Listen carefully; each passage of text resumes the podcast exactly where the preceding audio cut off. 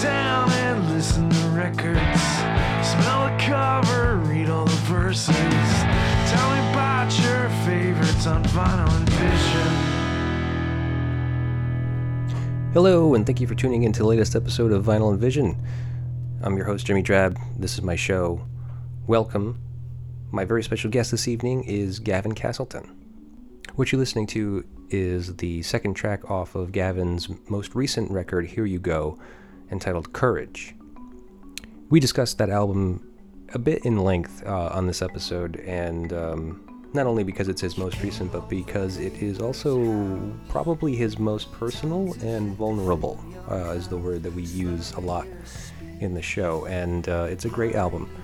Um, I will uh, provide a link to his Bandcamp page where you should be able to find that as well as every other release he has uh, made in his solo career. Um, couple of vinyl releases are on there, and then uh, a couple of other digital forms, uh, kind of physical forms, and then obviously streaming digital formats of most everything, I'm sure. Um, so, I have not spoken with Gavin in a very long time. It realistically has probably been over two decades. And we had a really great conversation. We had a, a very fun time just kind of catching up and then obviously discussing the album that he chose for this evening D'Angelo's uh, 2000 release Voodoo. Uh, great album. Um, I was a little surprised by it. I'm always kind of skeptical of the modern R&B and uh, hip hop music, and uh, you know, I came to realize that it's actually a uh, kind of a soul and funk and R&B record, and uh, just very, very innovative. And uh, it was made to be that way. So, if you are familiar with that album, then I hope you enjoy the show and enjoy uh, how we remark on it and how we kind of uh, review it a little bit. And if you are not familiar with that record, well, I, I hope that encourages encourages you to go find it and listen to it yourself because it's a it's a pretty interesting piece. Um, we also encourage you to find Gavin's music. Like I said, the links, links will be provided. Um, so it's a little bit of a lengthy show, so I'm going to just kind of cut this short and just let you know that um, it was a blast speaking with Gavin. I think that it's pretty apparent. You can hear it. We are having a lot of fun, having a lot of laughs, and um, and there was a couple of surprises that were thrown in there, uh, both between he and I. Like we both were surprised at moments in the show, and I thought that that was pretty uh, interesting. So I'm not gonna reveal anything here. Just to ask you to listen to it and enjoy it.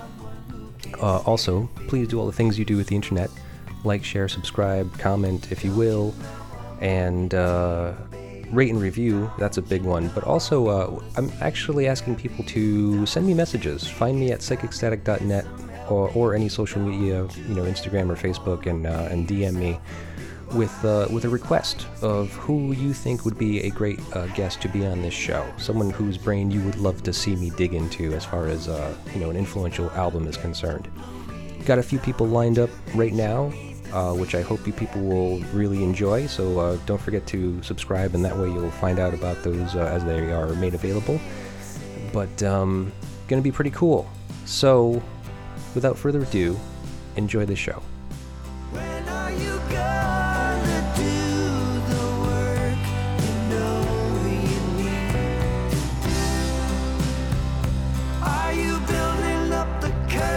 courage to face it? Or just building the courage? Hello. Hey, can you hear me? Yeah, I can hear you good. I don't know what it is. You want to just go? Sure, let's go for it. I can live with this if you're cool with it. I'm fine. I have, I'm sure I've done worse. okay. Um, so nice to see you, man. Nice to see you too. It's been a long time. Decades. Yeah, yeah. Um, I guess we might as well just, like kind of get right into the whole thing of like what brought you out to Portland. Oh, uh, yeah, that was like 13 years ago. I moved out there. I um, I, uh, I just kind of was finally all these projects were wrapping up in Rhode Island, where I, I like had done a bunch of solo work, but I had a record coming out that hadn't launched yet, and Ibu Gogo, the band I was in, wasn't touring anymore, and uh, like it was a space in between a bunch of stuff, and I was Rhode Island was feeling very small town to me, and this was a moment when I thought I could, you know, cut a new path somewhere. And I have family out in Oregon, so it, it made sense to land Oh. there. So it was just a sea change moment that I come upon every decade or so of like, all right, I got to rattle my cage and do something Yeah. Crazy. And I'd been in Rhode Island for 15 years before that, so felt like a good time. Like I wasn't in the middle of anything dire that, or in a band that everyone was there and I would be abandoning it, kind of thing. It was like. It felt like, like a good time to to yeah, exit. there was a window of freedom that it made that you could do that kind of thing and it wouldn't necessarily cause too much damage to your relationships or whatever. So Yeah, right. Yeah, I think I um I had listened to a lot of your records. I think I listened to just about everything that you have, at Wow. least that's digitally. Yeah. I mean, because we have been talking about doing this for a while now, so I've had a lot of time. So mm-hmm. I remember, I can't remember what record and what song it was now, but I think there was a song that you kind of mentioned that story of like kind of like getting in your car and just driving out west. yeah, it was a little haphazard. I definitely just put stack my I took a bunch of boxes to the post office and whatever fit in my car and the rest went on the curb and I left at like I always think about it that I left at like 8 p.m., which is not a time you leave to drive across the country. It makes no sense, but it probably tells you something about my psychological state in the moment. I was like, I gotta go, so I just like Yeah. kind of left my stuff on the side of the road and took off and uh, and slept on couches when I got there. And so Wow. Yeah. So you didn't you didn't even set anything up like you didn't have an apartment to go to like you just kind of but I had siblings and they were all having children, and so I wanted to be there too to torment them as an uncle, and so I, and they were all very uh, generous, letting me crash at their on their couches for probably months. I don't really remember, but it was probably a while before I landed and got some. But I'd gone to high school there for a year, so I had friends out there too. It wasn't Oh, okay. raw. Like of all the places in the United States, I knew the most people there, so that still compared to Rhode Island, that still made sense, you know. Yeah. Are you not there now? You keep on saying there. Oh yeah, no, I'm not. I'm in Rhode Island right now. Oh, you are? Yeah, sorry. I What the fuck? I, I could be at your house right yeah, why didn't you just come over? um, no, I just I just got here a short while ago. Um, I just moved back after years and years. So oh, okay. Sorry, that that makes a lot more sense. I'm saying there, there, and Yeah, I was just like, where, where are you? Like in Seattle or something? Where, where'd you go? yeah. So it's still new to me. I'm still kind of um, reeling from being back here, but I'm out in Bristol right now. I'm not in like Cranston where we grew up. You know. Oh, okay. It Yeah. feels a little foreign to Providence, where I spent the most time, but Right. you know, a little bit different of a world out here. But I'm on this coast. I'm on this coast. Oh, okay. Cool, man. Uh, well, welcome back. Um, my brother Oscar was just out here last week. Is he? Where's he living? He was in. He's in Portland. What? Yeah, he's I- been there. He's been there for like, I want to say like 13 years, probably. Oh my gosh, I had no idea. Yeah, we haven't seen him in eight years. He came back last week for like 10 days. Yeah, That's yeah. insane. I had no idea, and I never ran into him. But I wasn't really out and about, and my friends were my friends. Like I didn't. It was weird after 13 years there to not have that. I wasn't very embedded in the community. Sounds like same as him, just not. Mhm. I had my friends, but they're mostly the same friends I started with there. You know, Yeah. Of a couple, but I didn't feel like I was leaving my hometown per se. Yeah. So, so what brings you back to Rhode Island? Um, a bunch of stuff, but it's uh, funny enough that you asked me that. What made me go in the first place? It's kind of the inverse of that, but it's it's another uh, it's another sea change moment for me, and I have a feeling this is a pattern where I just every I want to say decade or so, but I don't know if that's really true. But that was definitely true last time of where I just need to like upset my situation, Mhm. and there's a window maybe you know there's a window like I was was renovating my house for a year or two, and then and I had spent enough on it that it was almost not cost effective to live in it, and so it just seemed like the right time, and I got in a relationship out here that I wanted to come back and nurture and see about, and um, and I hadn't really, I don't know, just antsy to play music, and um, it I don't know, it just kind of made sense as, but it, and it was a little easier on me in that it wasn't Providence or Cranston either, so it felt, feels like not exactly coming back to the same area. Because I have a lot more history in those areas, um, some of which is not you know, some of which is trauma and some of which is not. So it's it's it would have been I would have been less likely to move back if it was Cranston or something. Hmm.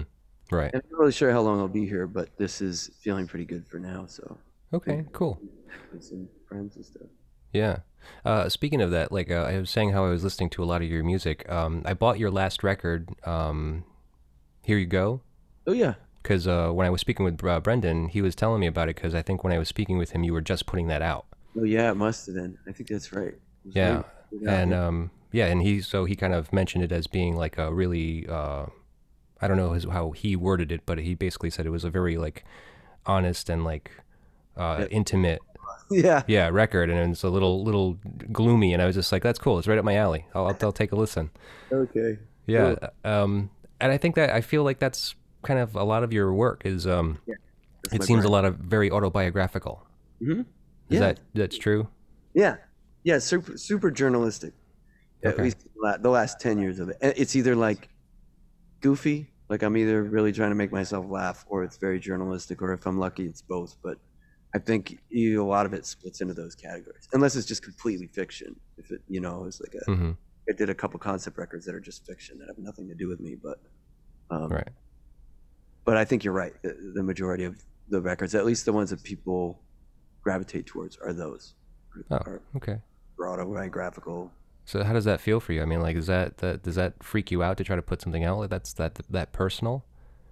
I think I think it doesn't it's weird it's it's not I've never received uh I never received negative I haven't had I think what what scares people from doing that from putting out a super vulnerable or like naked let's just call it like a naked Hmm. lyrically naked kind of thing is that I think you're kind of fundamentally afraid not not unlike in your interpersonal relationships you're fundamentally af- afraid that someone's going to look at your naked body and go you're gross. And you know like don't like I don't want to look at you.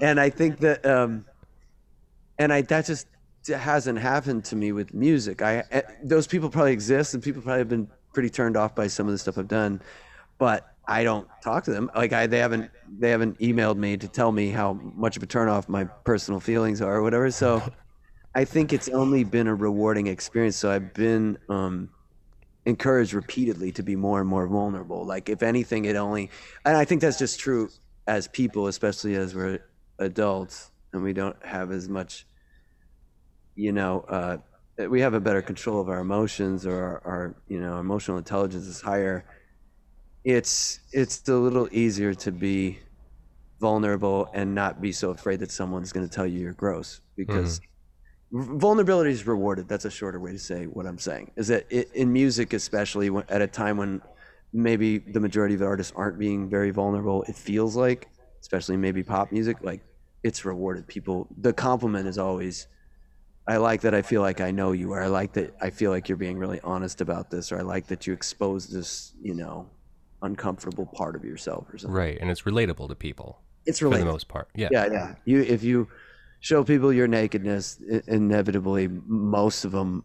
We'll show you their nakedness too. Yeah, yeah, yeah. They totally will. No, it's like, like the number one thing that happens to me is I'm at shows and people will come up and tell me what's happened to them. You know, Right. it'll, it'll be like that song reminds me of my life because of this thing, and then they'll be very vulnerable about what happened to them or whatever. Um, Right. Which is a very big compliment. That that says to me, okay, I'm doing that right. I should keep doing it. Like that makes Yeah. sense. Okay, you know? cool. No, that's great. I mean, I, I agree with you. I mean, I, I definitely, like I said, I'm a I'm a sap I'm a sucker for a sad song, really. Yeah. And uh, so I was thinking though, because like you know, I, I don't really play music much anymore. But I found that when I ha- when I try at home here and like pick up the guitar and just try to sing a song, even if it's a cover, Mhm. I can't fucking get through it because I get so like sad. Really? Like, yeah, I get too too emotional that I can't even sing. I just start to fucking cry. So I'm like, okay, I just can't do this at all. Like, how, how does that, how does conveying such a you know intimate song to you and a vulnerable song, like, how can you even do it? Oh, I, I'm kind of psyched if it pushes me to tears. I just think that's cathartic, and if I, um, it might be self-indulgent too. I don't know, but like I, if a song, it's such a success. If you could play something that gets you, like that's so awesome. If you could play a cover and you got to the place in some ways emotionally the same place that the writer might have got to that it moved you to that extent is such a success that's huge like Yeah.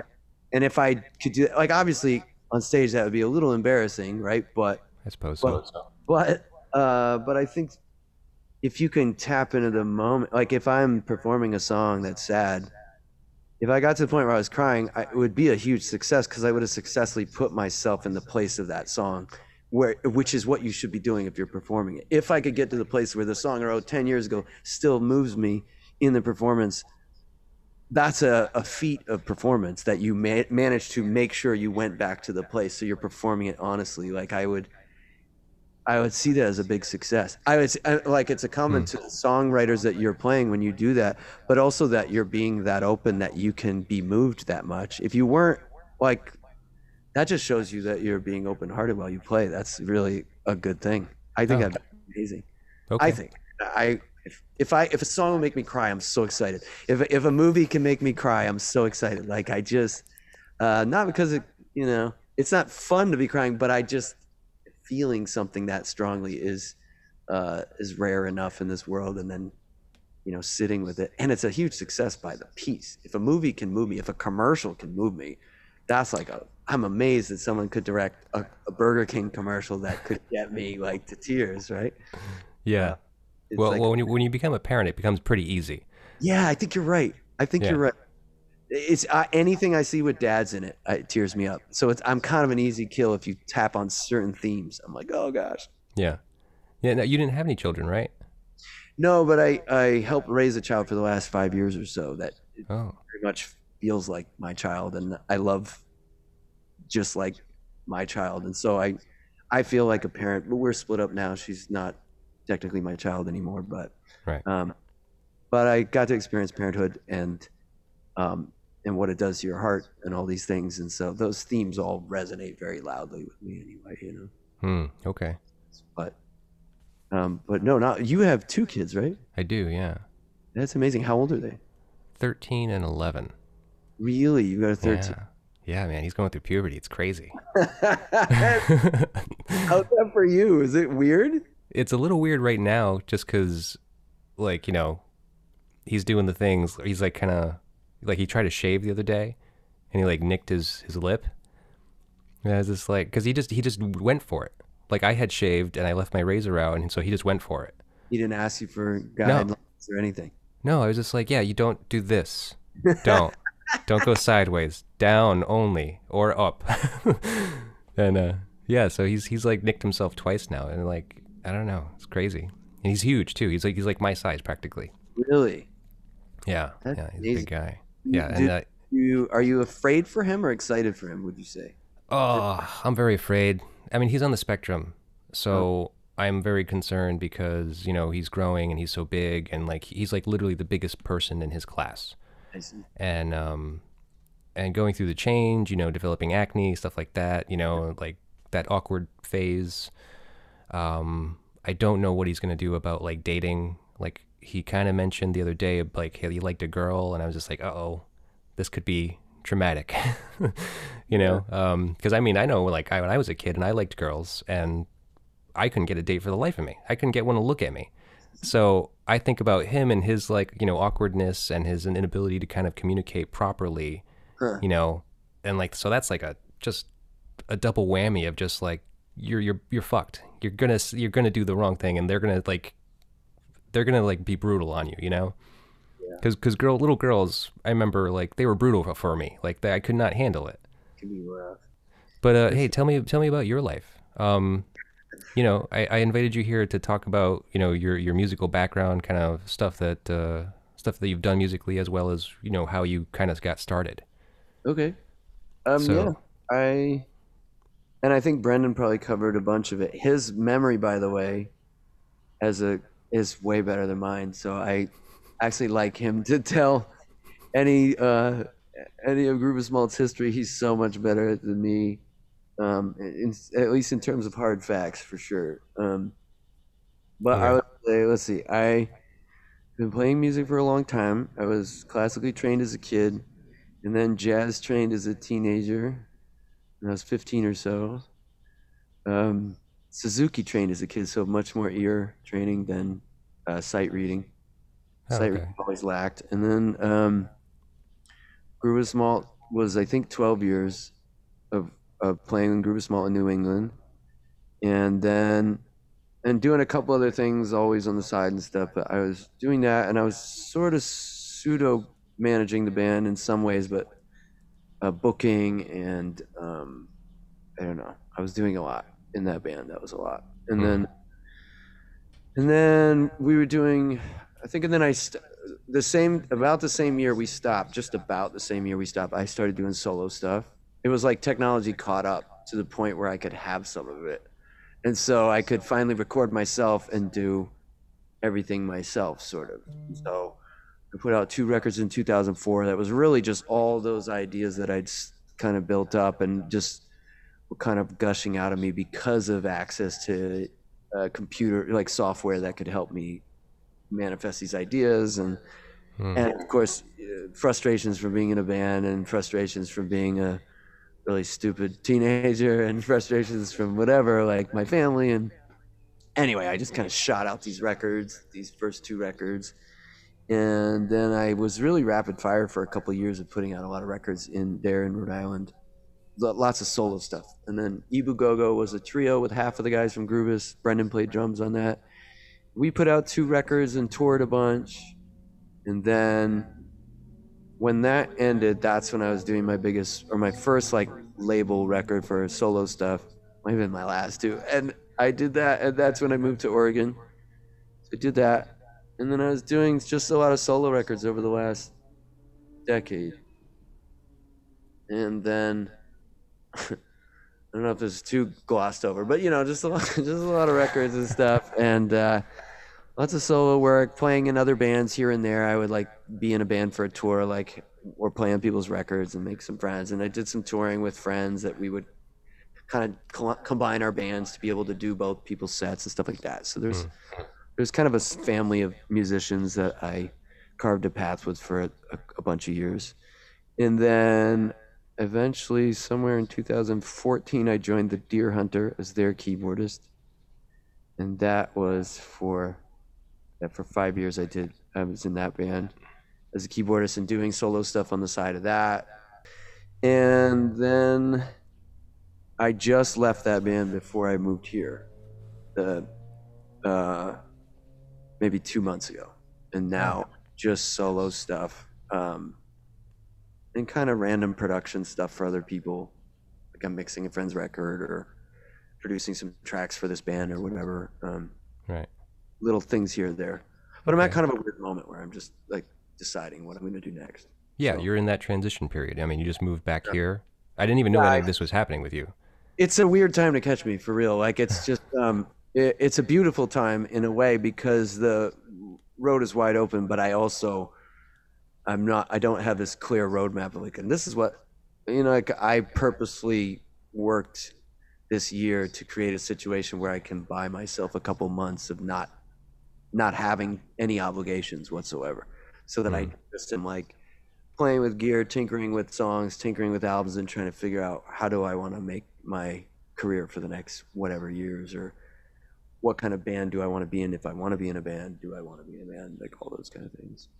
You Yeah. know, makes all that even weirder. So it's Oh, just okay. a strange time to be a musician at all. Um, and then you know, moving around and moving back to this area where I have a different set of musician friends is, creates different possibilities that I have to think about. So, Hmm. so yeah, Wow. that's that my life in a in a little Very little nutshell. very little nutshell. Okay. Well, cool, man. Um, so, uh, tell me about the first instrument you learned to play. I imagine was piano. Yes, And so you said you started young. You were classically trained. I think I was supposed to play violin, but my fingers were too fat. And we started me on that, and I just had these little sausages that are now just bigger sausages, and I couldn't like really. And so we, I was also on piano, but I might have been a violinist had I had not had a hobbit's hands or whatever. And so I ended up, um, so I ended up on piano. Yes, we were all trained from age to be. That was just a rule in our family. It's like you have to play piano. Oh, that's not a bad rule. I mean, piano's a very good instrument to learn. It is. I'm lucky for that for sure. It's one of those classic things that your parents force you to do that you resent right up until you don't, and then you thank them like, okay, it was kind of cool that you forced me to do this thing, and I hated it. hmm So I definitely have that feeling. Yeah. just- And so, so what was music like in your house growing up? there was a. It was a strangely, extremely limited what outside music we had. Like I had access to like Neil Diamond's greatest hits, the Beach Boys' greatest hits, and Disney, and that was it. Hmm. For for a block of years, like we weren't a home that grew up with the Beatles and the and the, um, or Led Zeppelin or even jazz or like it just was a very. It's not because the family didn't, and we had tons of classical music. I should say that, but, um, but I had a lot of catching up to do as soon as I started making friends that were grown in a more normal pop culture kind of way that like um like Brendan actually is the one who most I think he's the one that kind of got me into 80s metal kind of stuff and then got me into probably Nirvana after that or whatever you know like he and hip hop and like it was friends that had normal siblings and families not that mine aren't normal but that had that were into pop culture um, that educated me about that stuff. And as a result i have a very strange spatter uh, like a i have weird gaps and holes in my awareness of music like I, I don't have a lot of listening of the beatles necessarily or i don't have a lot of listening of bob dylan necessarily or like all these things that like should be influences and i should know Mhm. well i don't have the same because i had these 13 years or so of, of like really specific and limited music Yeah. So wait, is that when you met Brendan when you were 13? i think so it was fifth grade Okay. It was fifth grade, and it was the right age for like you to have to get cassette tapes or whatever. It was like his parents bought him music, you know, and my parents, and so, um, and I kind of lived at his house after that. Like I ended up, his parents felt like my parents for a long time, and, um, and he was just raised in a much more MTV household where like Yeah, yeah. because of that, I I got access to all that stuff that my family wasn't as like um, loud about. I don't know. It was weird. It's very Yeah. weird now. I didn't know it at the time. You just think like Neil Diamond's greatest hits is all there is. That's all you need. Right. Sure. Yeah. But it, tur- it turns out there's He wrote a, some great. He wrote some great songs. Yeah. I'm a believer. All that yeah, stuff. yeah. There's a lot of good songs on that record. But it turns out, and it wasn't. Unfortunately, it wasn't Pet Sounds. It was Beach Boys' greatest hits. So it's like Surfer Girl and Little Deuce Coupe and all these songs that actually aren't really to me at all close to their greatest songs. So I didn't grow up on their most creative. You know, it would have been nice if Pet Sounds was the one album we had or something. I might, I might have come out uh, much more advanced as a musician. But Yeah, well, you know, I mean, either way, however it worked out, I mean, you're here now, and it seems Yeah. like it, it has worked. You know? yeah, it worked okay. I try to lean into those limits. hmm It might be okay if you don't like. As a result, maybe I don't steal the Beatles as much as some people or something like that's my excuse. It's like, well, they can't Right. influence me as much if I didn't get to listen to them for most of my life. So Right. Well, so then, uh, you know, so you meet Brendan. He's kind of introducing you to music. Uh, what's the first record you end up buying for yourself? the very first thing I ever got was a seven inch for a Fisher Price thing. And it was We Built This City by Starship. Still a very important song to me that has still influenced me for sure. Um, embarrassingly so, but it's just such a shiny production and there's keyboards and synths and all this stuff. As a kid, that was just fascinating and interesting. And and my first, cause my first real records though, that was just the single, and it was because the neighbor's kid had it, and he left it at my house or something. You know, it wasn't like it Okay. was because I chose that song. It's just like, okay, here's this weird Starship Fisher record or whatever.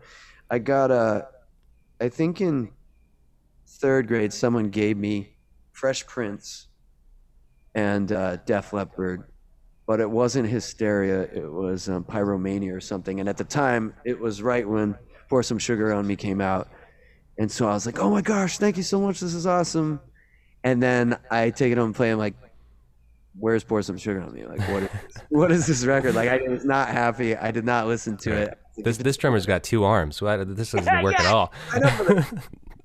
totally that's so funny but that but it was it is interesting that my first two records were like kind of rock and rap because those end up forging this path. Though it's not like from then I bought more and more tapes. It's like I just had those tapes because someone gave them to me, and that's all I had for till I met Brendan two years later. Hmm. And He's got Guns N' Roses and Metallica and Megadeth, and we're like starting to listen to all that stuff, you know, because he has the cassette. So we're just listening to that in his room all the time. And Right. Brendan's an audiophile, like he listens to everything. And his older sister got us into like The Cure, and he introduced me to Faith No More, and then we find Mr. Bungle, and like all these things come through his gleaning all this. And his dad is like an avid listener of folk music and classical and all this stuff. So, um, so I kind of siphoned that off of that family, the Bell Right. family, in a way. That That's cool. grateful for. Hey, it's got to come from somewhere. You know, that's great. Yeah, Um, so you you have siblings? Yeah, I have a ton of siblings. I have a How many? I have three biological sisters, two step sisters, and two half brothers. So eight total of us. And Wow. the four of us were raised until we were 13, until I was 13 maybe. And then my dad remarried and we got this other set of kids eventually. through Two Oh. step. And so your sisters didn't have any. I mean, the whole house. No, no one was into music, so therefore you didn't even have that influence from your from your siblings. Yeah, that well, I was second oldest, and and my sister um, didn't really share her music with me, and none of our none of I didn't really hang out with my sisters. Like I kept to myself, and our house is super musical. It's just we didn't actually have the the albums, so we. My mom had like Patty Larkin and Nanci Griffith and stuff like that, but as a kid, that's not appealing to me really.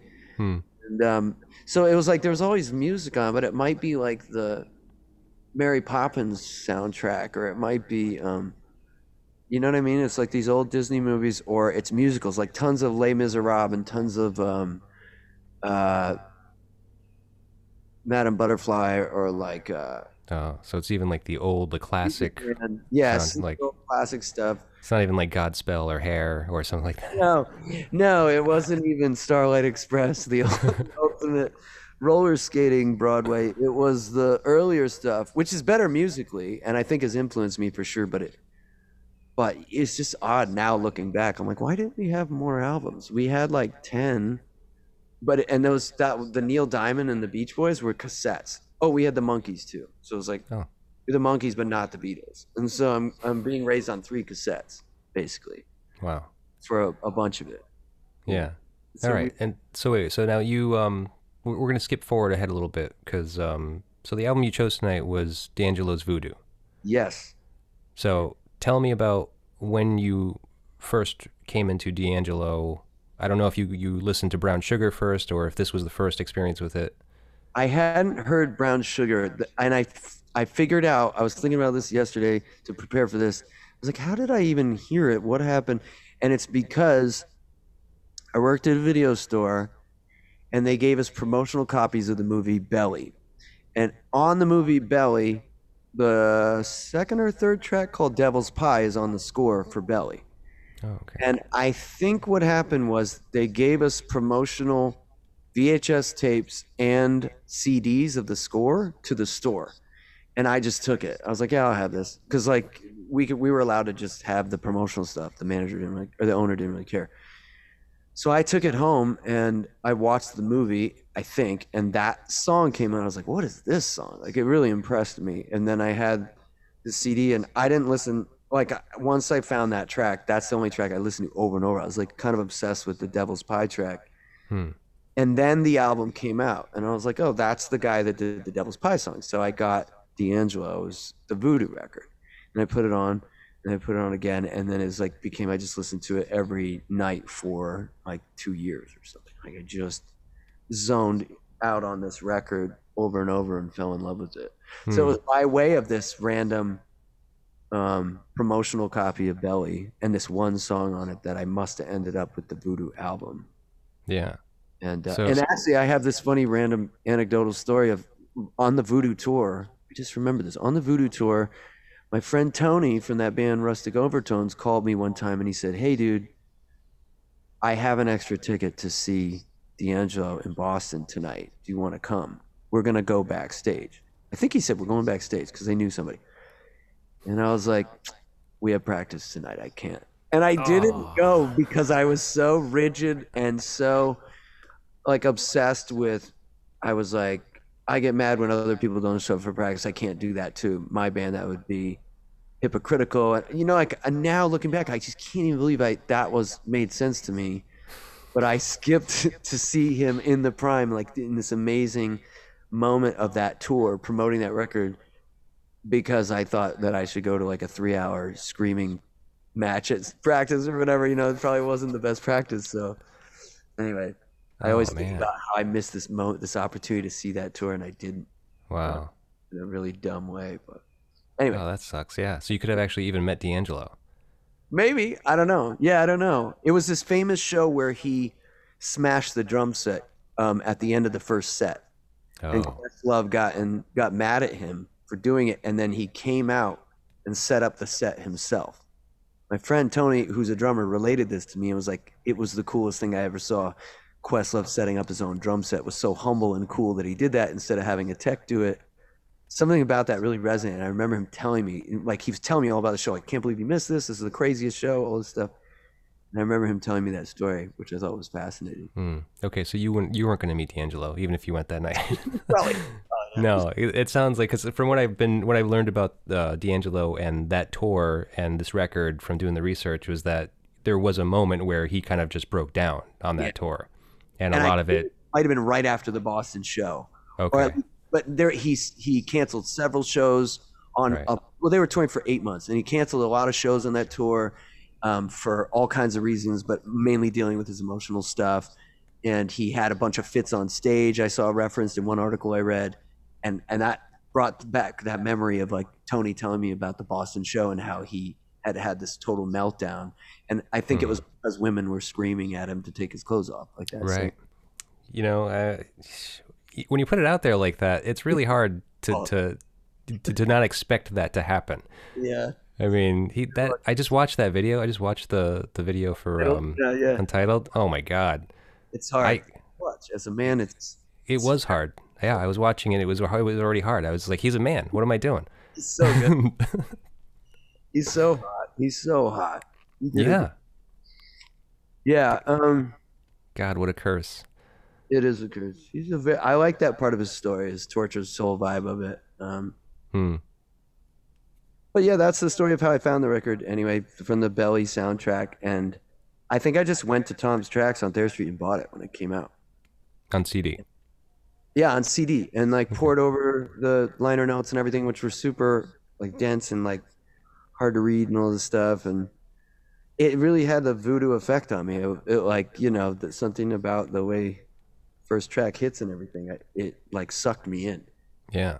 It totally changed me as an artist. Just just this one album of like Right. So before we start playing the record, um, just because you said that, so this record came out in 2002, uh, January 25th, I believe. So considering you got it as, as soon as it came out, you were already It came out. 2000. Did I say 2002? Yeah, yeah, two thousand. I'm sorry, 2000. Okay, yeah, January 25th, 2000. Yeah, that sounds right. Okay. Um, so you were already in Gruvis Malt by that point, Oh yeah. and, and you guys were already kind of killing it at that point. Well, as killing it as you could be in in I mean, I you were don't like 4 We're- years okay. into it by that point, right? Yeah, that sounds right. Because we started, well, we started really doing anything in 96 ish. Yeah, you're right. Four years. In 2000, we were, where our world was, was we were doing, we were getting some attention from some industry folks. That's the year we recorded something for Sony as like a demo deal thing. It was starting to look like we might do something. You know what I mean? Like Yeah. things were starting to work in our favor and we were starting to open for a lot of bands and stuff like that. That's about that time. Yeah. Right. Yeah. So so what does that what does this music have like how does how does it affect what you did from that point forth? Hmm. Well, for what it's worth, I don't know how much the album infected Gruvis Malt. It infected me. I don't Right. know that. I don't. I don't know how hard I tried to push it on anyone else in the band, but I don't remember anyone else in the band getting into it.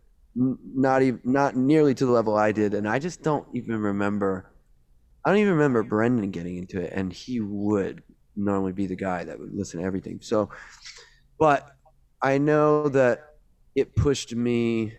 I don't know. Well, the, you know, I think we lost some guys right around in 2002. I know that we started doing demos for a record, and there were things I did on there vocally that were heavily influenced by Voodoo for sure.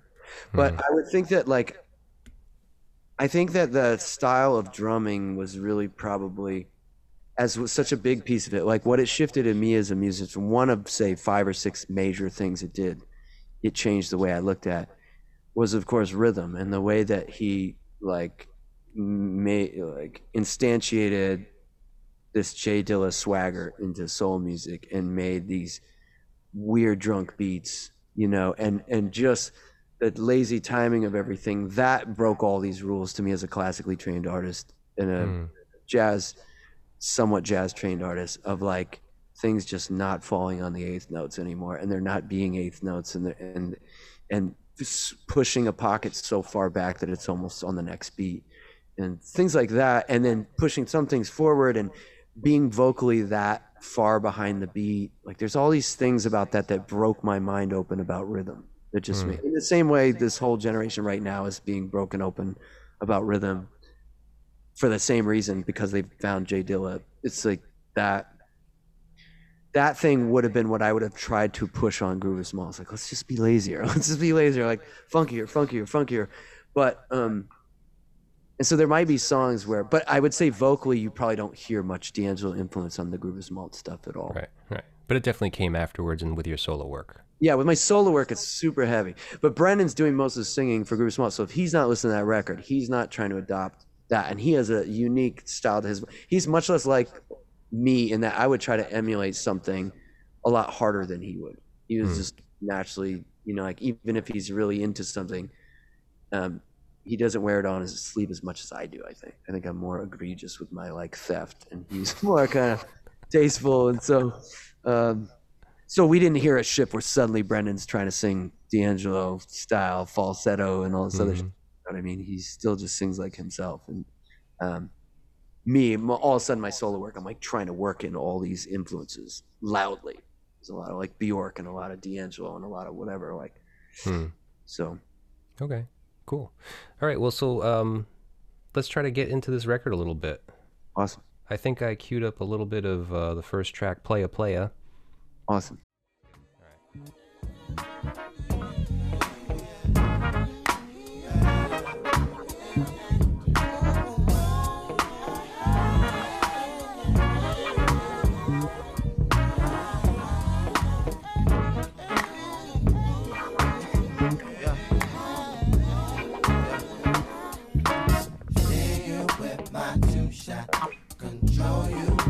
With my drop. Take 'em out. Raise you with my handle. Impress you with my prime. Play you like a pro. And take over the show. Sneak you and defeat you. Pop you up your glow. Pop you up That is fucking crazy. it so is. oh gosh, I, I, never listened to this record until you suggested it for the show. I feel like you would love it. Did you like it? What did you I do like it. Yeah, yeah, yeah. I like it. I mean, it's it's not my favorite. Um, it like you know, it's not my style really. I mean, Okay. I, I I dig funk music. I dig some Stoll stuff. Um, so I like at first I was just like D'Angelo. Uh oh, this is not going to be great.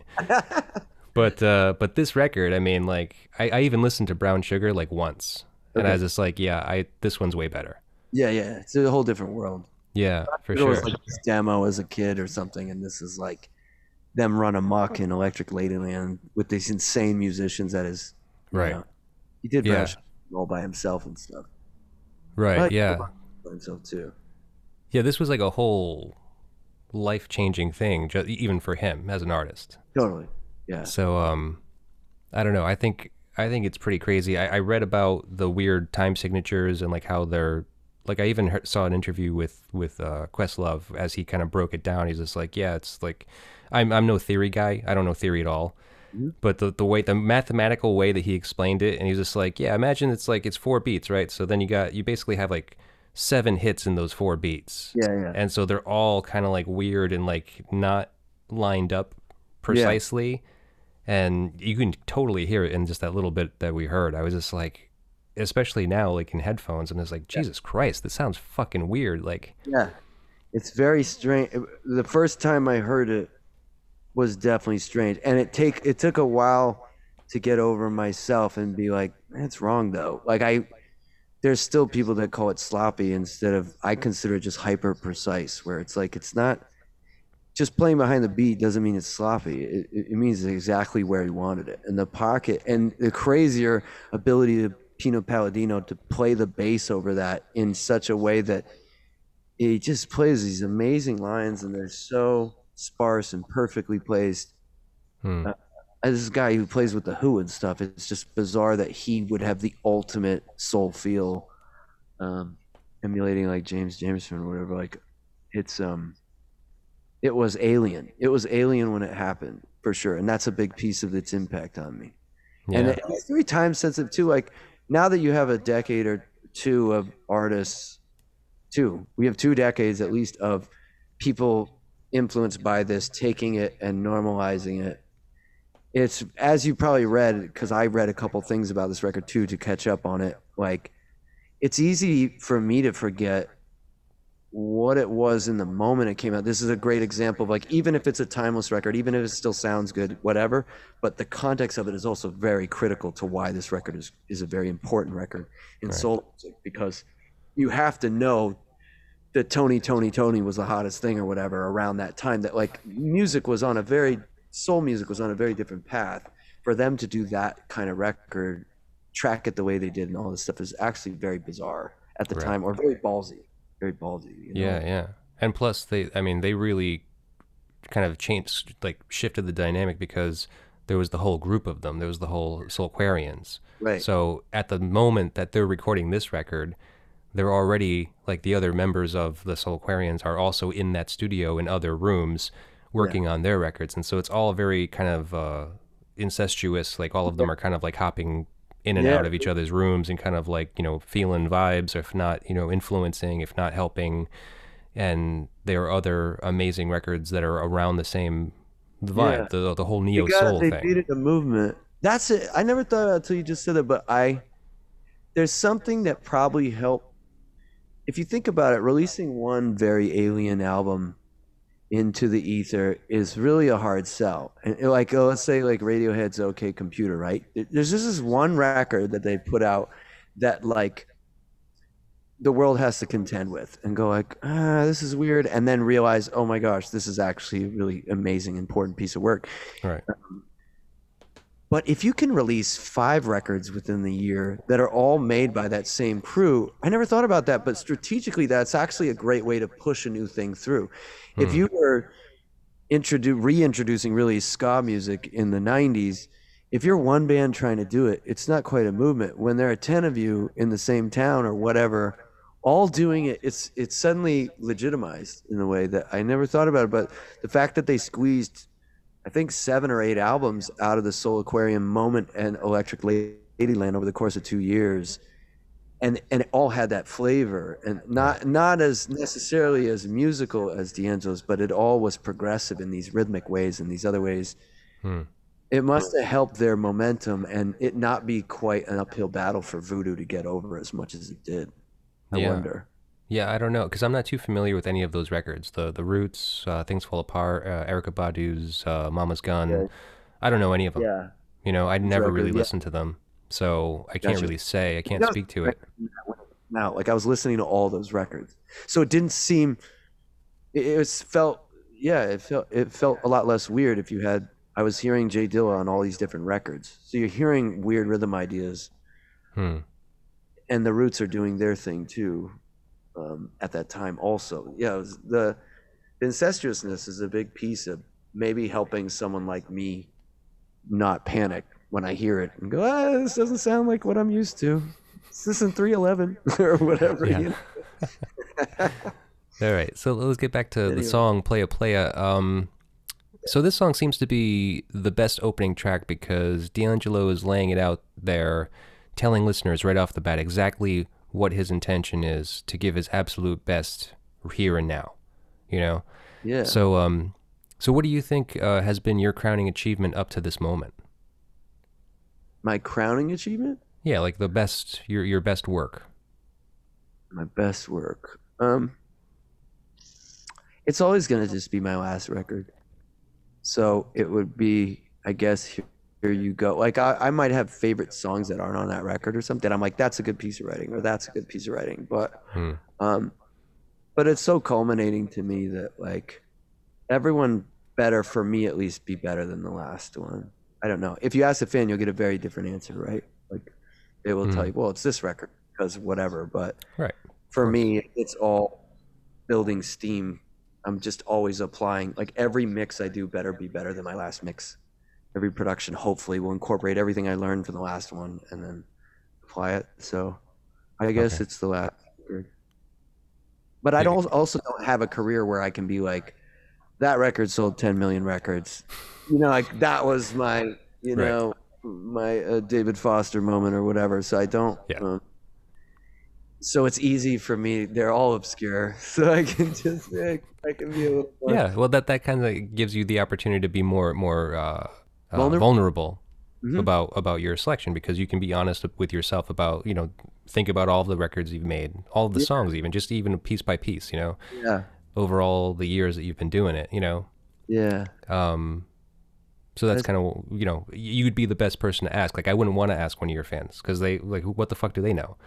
I mean, they just they're just fans. They they just listen to your music and enjoy it. Like they It'll be whatever they listen to at this moment in their life when they needed to hear that. You know what I mean? Yeah. That's going to resonate the same way. If I heard this record, I heard this record, Voodoo, when I needed to hear it for it to rewrite the way I look at melody and harmony and rhythm.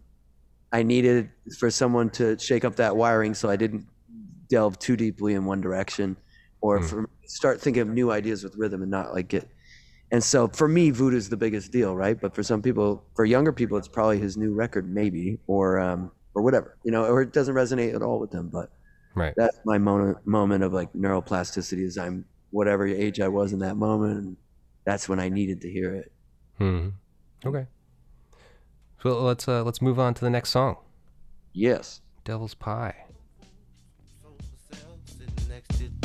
Jezebel.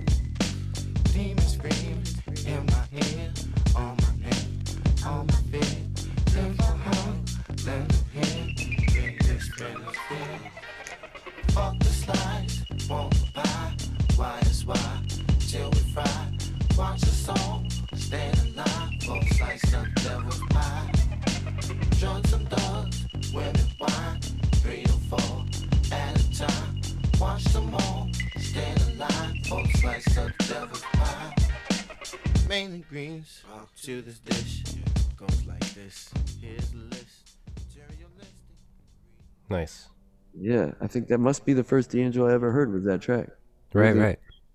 yeah I can see how how like compelling it could be because it's just like it's such a weird for for hip hop even at that time, 1999ish. You know, yeah like It's a just weird- that weird that weird squeaking thing, that weird fucking squeaky wheel. yeah yeah. You know, it's just like that Yeah, immediately grabbed me, and it was just like it's crazy. Yeah. And there's this gospel element to it, this religious angle that's interesting. Mhm. And it plays really well in the movie too. In Belly it was like a it was a moment. It was a cool spot in the movie too. Hmm. It's a cool song. Yeah, it's um from what I had read, it said something along the lines of like uh I think D'Angelo was quoted in our interview saying that uh, it, it essentially was like supposed to be like a chain gang song. It was Ah. supposed to be very gospel like, like very, very kind of straight blues.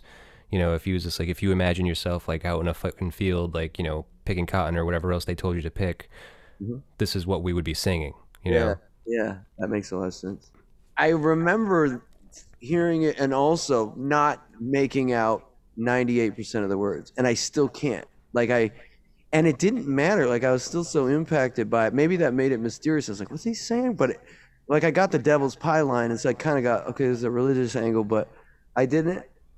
Well, I mean, that's this whole record to me. What's fascinating about this record is that I still couldn't really tell you most of the lyrics to it, and Mhm. I hundreds of times, thousands of times. But I really don't. I know the phonetic sounds and I know the shapes of all the melodies, but I don't actually know a lot of the lyrics for it. I don't think. Yeah. And it tells you that that's not actually as critical as I, at that age I probably thought it was. It was a, Yeah. kind of a lyric snob, and I don't think. um But this this album gets a pass. I was just like, doesn't matter. Yeah, I mean, I'm I've never been a lyric guy, so it, it never really mattered to me. I mean, it's the same thing. It's just it's another instrument, you know. It's just like if it, is it conveying like the right kind of melody and the right kind of like you know kind of uh, uh, you know harmony with the rest of the music. That's all that really matters. Yeah, yeah. Uh, and this is fucking a weird one too because like he has so many vocal tracks that he layers. Yeah, tons and it's just like and with that weird timing like the way that he kind of comes in off the beat like Yeah. either either ahead or behind and Yeah. it's really strange yeah, it is weird.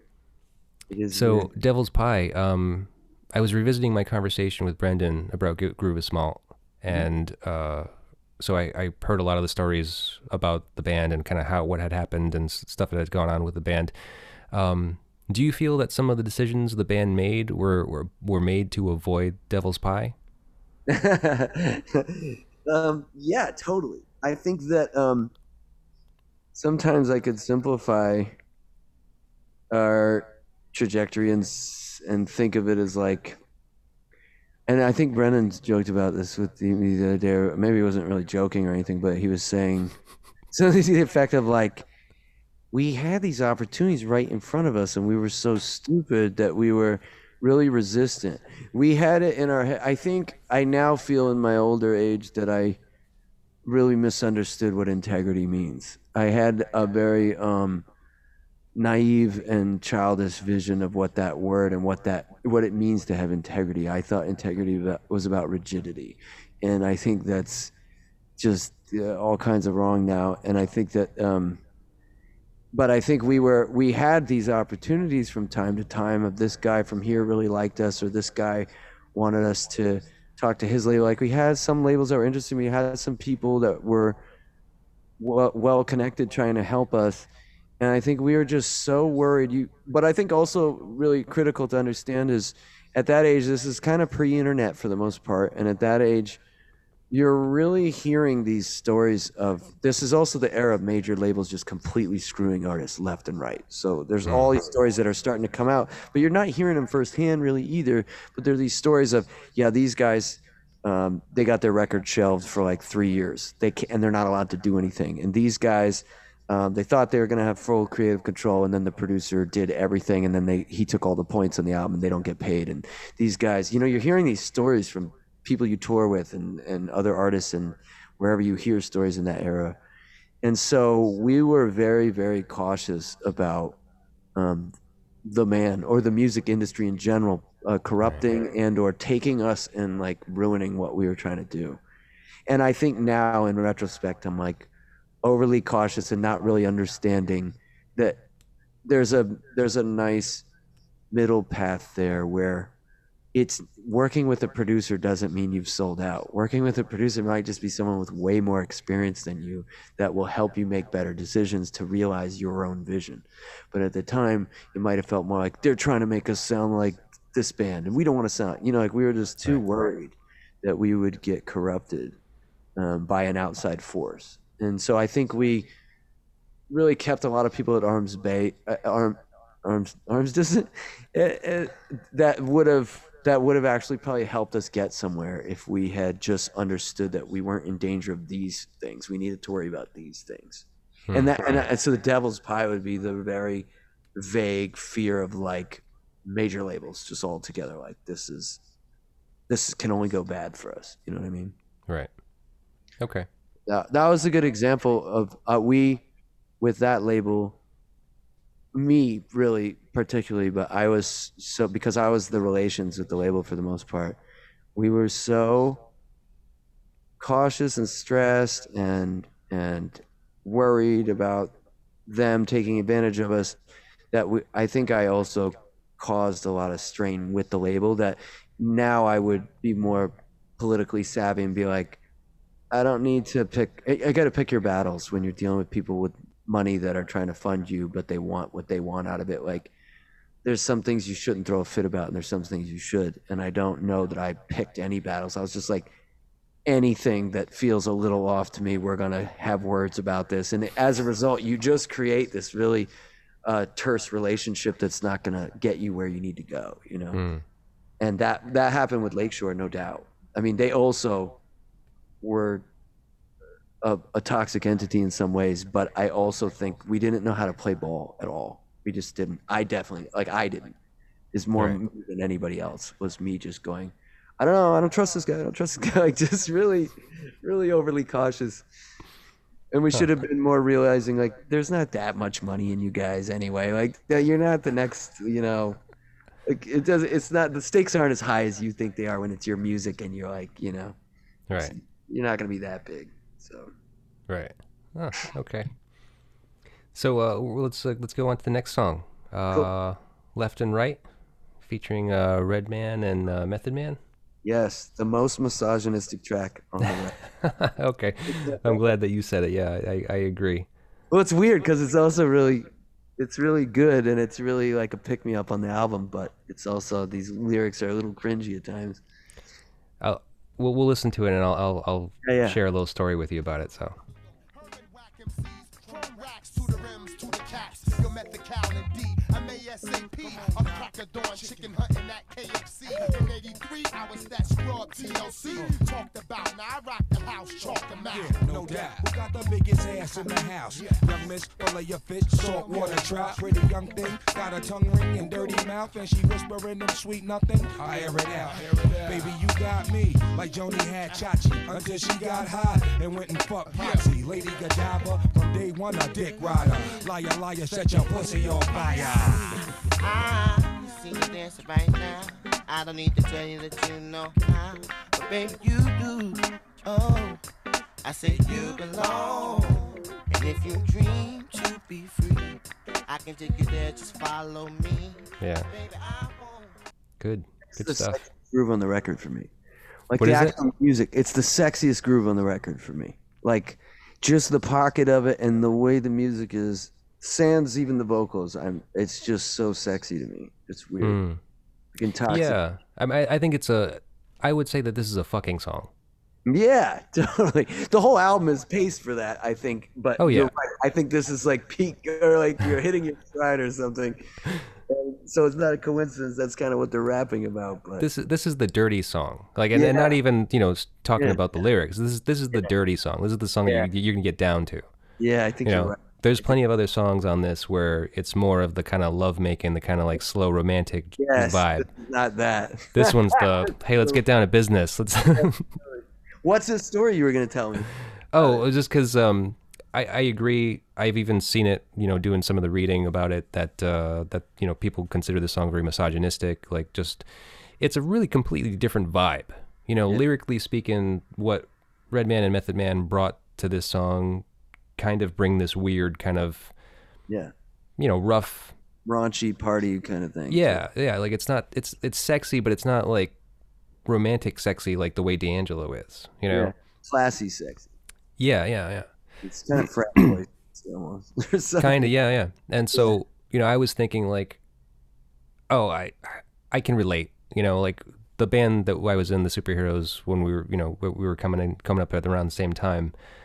Uh, I can remember some of the lyrics, some of the fucking stupid raps that those guys did, and I was just like, "This is fucking embarrassing." Like, I used to hate it. That's funny. I used to hate one of the singers that we had, and I was just like, I can't like some of the stuff that we would sing about. I was just like, oh, it's very, it's very cringeworthy, and to think that I was doing that at my stupid young age. I don't know. The, you know, The Redman and Method Man are in their 30s when they did this or something. yeah, yeah. So I guess I can't feel too bad, but I mean, they're they're at least better about it. At least they rhyme really well, you know. So Yeah. Their their flows is, are perfect for it. It's it's only the lyrics that are a little cringy, but I I don't, I also don't know that it's inappropriate because I agree with you. I think it's dirty. Like I think it's dirty sexy. And they're Yeah. dirty dudes and and I kind of think it works. Did you read by the way the thing where I didn't know this until I read this just recently. Q-Tip had a verse on this and they canceled it? Yep, I heard about that.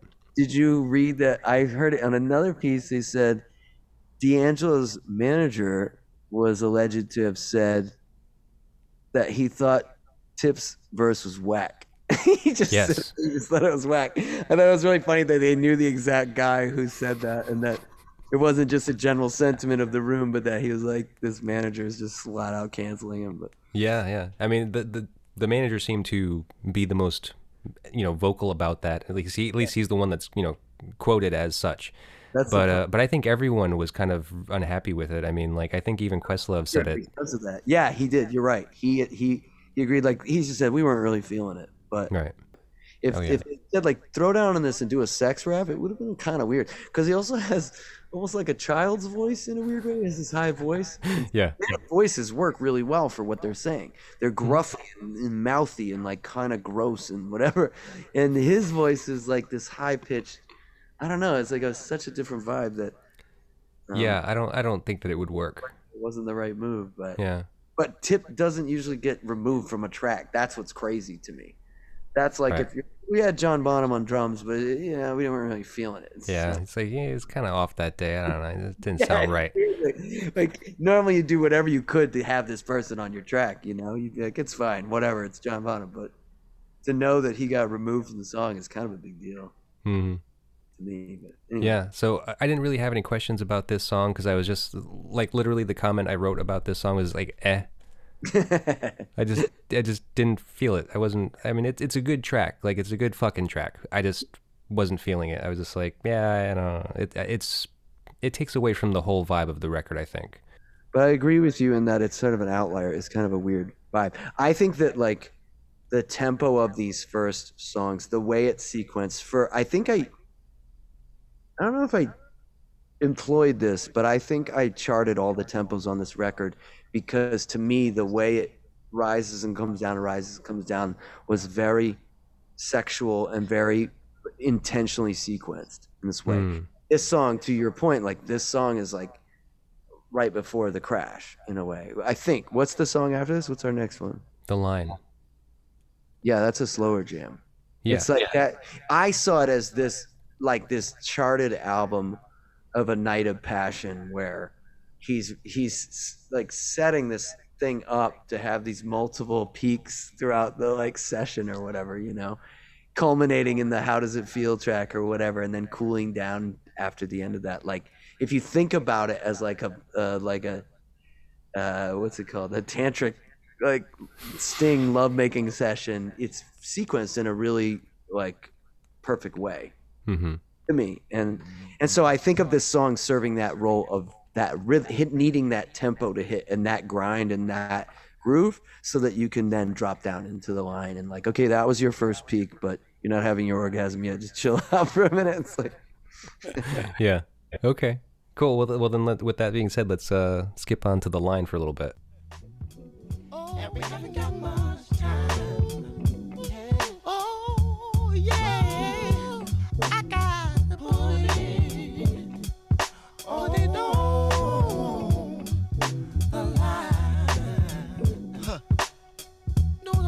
about this evening? Said I got to put it on. Oh, yeah. Oh, oh. I got to put it on the line. Listen to me. Say I got a bullet in the chamber, and I'm not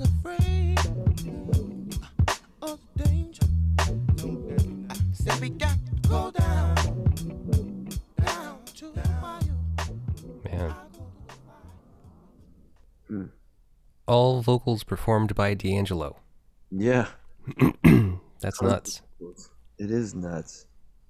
It's really something. You know, I was thinking how I I don't.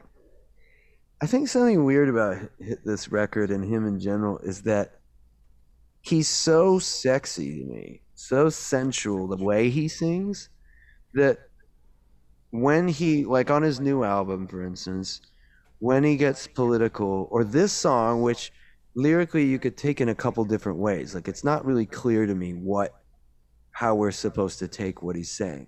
Right. But for me, and that happens multiple times on this record, for me, it's all sexual. Like I never I always just think about like he's talking to a woman and he's referring when he says bull in a chamber, he doesn't mean liber- literally or um you know it's it's almost like uh, in a funny way he's his voice is so effective to me as a, as a sexual like messaging that he um, is typecast that I can't hear him as a political orator or as a um, or talking about street life or talking about is like I read uh, when I was reading about this record. It was like, you know, I, and I'm sure you read this that the he was experiencing writer's block for several years, and then the birth of his son with Angie Stone kind of catalyzed him into writing again, and that's what this record was for him. Was like he contri- he attributes the getting back up and doing this record to his son and how it's kind of attributed to him and Africa's a little bit about his son and stuff. Right. And I do not hear that anywhere on the record. Like there's no part about this album that says parenthood to me except for pregnancy. I don't like I don't in a funny way like I I miss whatever a lot of what he is putting into the music I think is right over my head because I just hear an incredibly erotic vocal performance in a funny way that I can't and this is a good example. I'm only saying this because I'm listening to the line, I'm thinking these lyrics, and I'm like, yeah, I'm just kind of forcing them into a sexual context when that might not be at all what he's trying to say. But for me, Yeah. you can't escape it. You know? It's, No, I mean it, it's it's just the whole vibe of the record just oozes sex, and therefore, yeah. I mean, why would you look for anything more in it? You know, like you said earlier, and I know that this is uh, something that you know critics had also kind of mentioned uh, when the re- record came out, was that it's it's barely audible. Like whatever he's singing is barely comprehensible. make it up. So yeah, so you, you can't you can't even really hear what he's really getting at yeah. you know and then like like i've actually looked at the lyrics i've actually like kind of sat with the music and and read the lyrics along with his performance Uh-huh. and even that i'm just still like i'm still in the in the mood of the music to really kind of think about what he's trying to say yeah, yeah, aside from like let's get it on yeah. The vibe is so heavy, it's so Mhm. effective to me that um, it might override. I never thought of that as a negative thing, but as a lyricist, I could see that being frustrated. And he's asked. I mean, he's a good lyricist to me. I don't. I don't think he's very flawed as a lyricist. I think he does a good job, and he has certain phrases that, when I read them, I was like, "Oh wow, that's really smart. That's really interesting. Really well put." Hmm. And um, but I didn't know that because I didn't couldn't make out what he was saying. right Uh, Yeah, yeah it's, well, it's a weird thing. but so you you kind of already uh mentioned it about this song um this is a soulful song lyrically dealing with some unnamed adversity but it's some something and so it's it's very open to interpretation you know you can kind of put it into whatever context you want Yeah. um i kind of already asked you about the band and like you know your your label mishaps that had happened um because i was wondering like what like what was a moment that you ever had to like stick to your guns Uh, um. Yeah, I think um.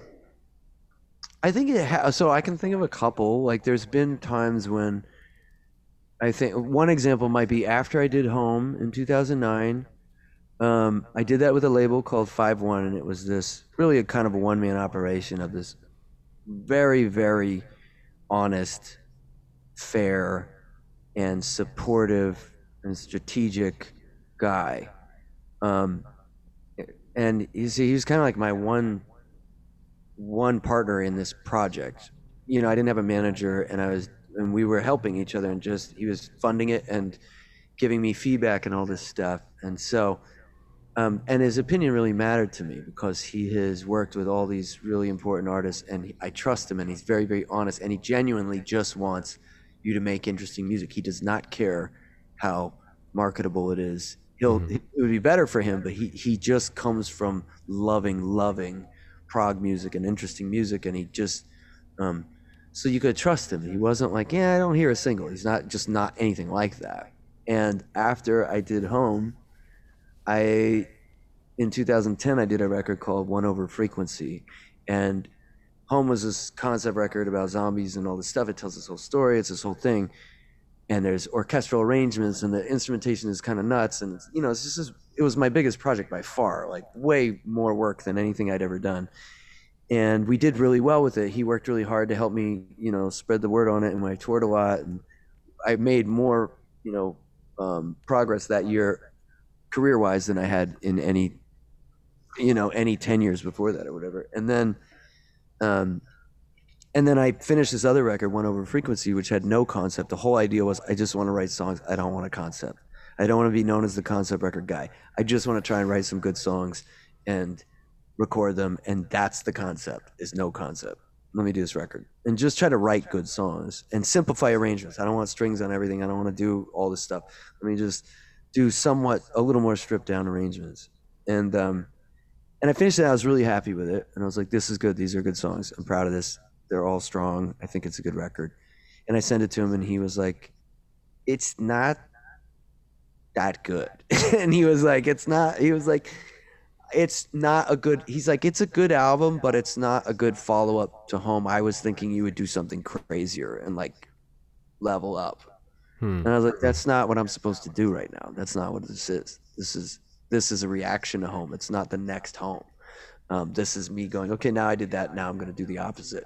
And this is me carving a path, like a slalom skier more than a sprinter or something. Like I just, I, you know, I got to weave and make sure that I shake off any um, guardrails that fan bases or anybody else is going to put on me. And so, or myself, really creatively. Hmm. And so, um, he- in that moment, I had to decide and just go, all right, I'm putting it out myself. And it was scary because I had now experienced label help and I knew that we'd made a bunch of progress and I really trusted him and I liked him. And to hear someone I trust tell me it's not that good was like, okay, but Hmm. it is. I have to say it is because I know what I can do and I know what this is and I know it's good. I know it's, it's, I know it's leveled up from the last record in these ways. So I'm doing it and he was awesome about it. He was like, "That's cool. You can put this out on your own. You don't." Even though I was contractually obligated, I was supposed to do another record with him. He was like, "That's fine. I can pass on it, and you can do it, and you should put it out. That's fine. I just can't put this out." Like, "No problem." Wow. And that took standing. You know, like my fear in that moment would be, "Oh, okay, uh, let me go make another home for you, or something." You know, like I don't want to lose your attention or your help or whatever, or our momentum or all this other thing Right. and I just had to go, no, this is what I'm supposed to do. So I did it. That would be Hmm. one example I would say of sticking my guns. Of, Yeah. um, For sure. So whatever happened with that label? I mean, did, did you actually give him another record? no, I never gave him another one. He's always been the only on-time person with royalties. He's the most fair. We're still in touch um, occasionally. He's um, he's just awesome. He's he's at one point he was like, "You can just keep all the profits now from that album because you're still working it. You're still selling it. You're still touring." and um, I'm not really helping you at this time. So even though technically you're supposed to give me a certain amount forever or whatever, he's like, you just keep it. And like, he's just been awesome. Um, so it didn't soil the relationship. I'm sure he doesn't think I made the right choice, but he's very respectful and wasn't like, you know, um, he wasn't like, wow, you really screwed up. But he also kind of veered out of the business for a while. And so I don't really know. Hmm. But yeah, he's a good dude. I, I would I would do another record with him in a minute. Like if if I had one that I thought he was excited about, I would totally send it to him and see like, do you want to try and you know collaborate on this release? Yeah. Right. Yeah. Why not? I mean, he sounds like a good guy. I mean, there's there's not enough of them in the business, right? Super rare, super rare dude. Like in the business. Yeah. Uh, yeah. All right. Yeah, Cool, that's man. I can think of. Yeah, that's a good story. Yeah, for sure. Um, let's move on to the next song. Uh, Send It On. Okay, another slow jam. Yeah.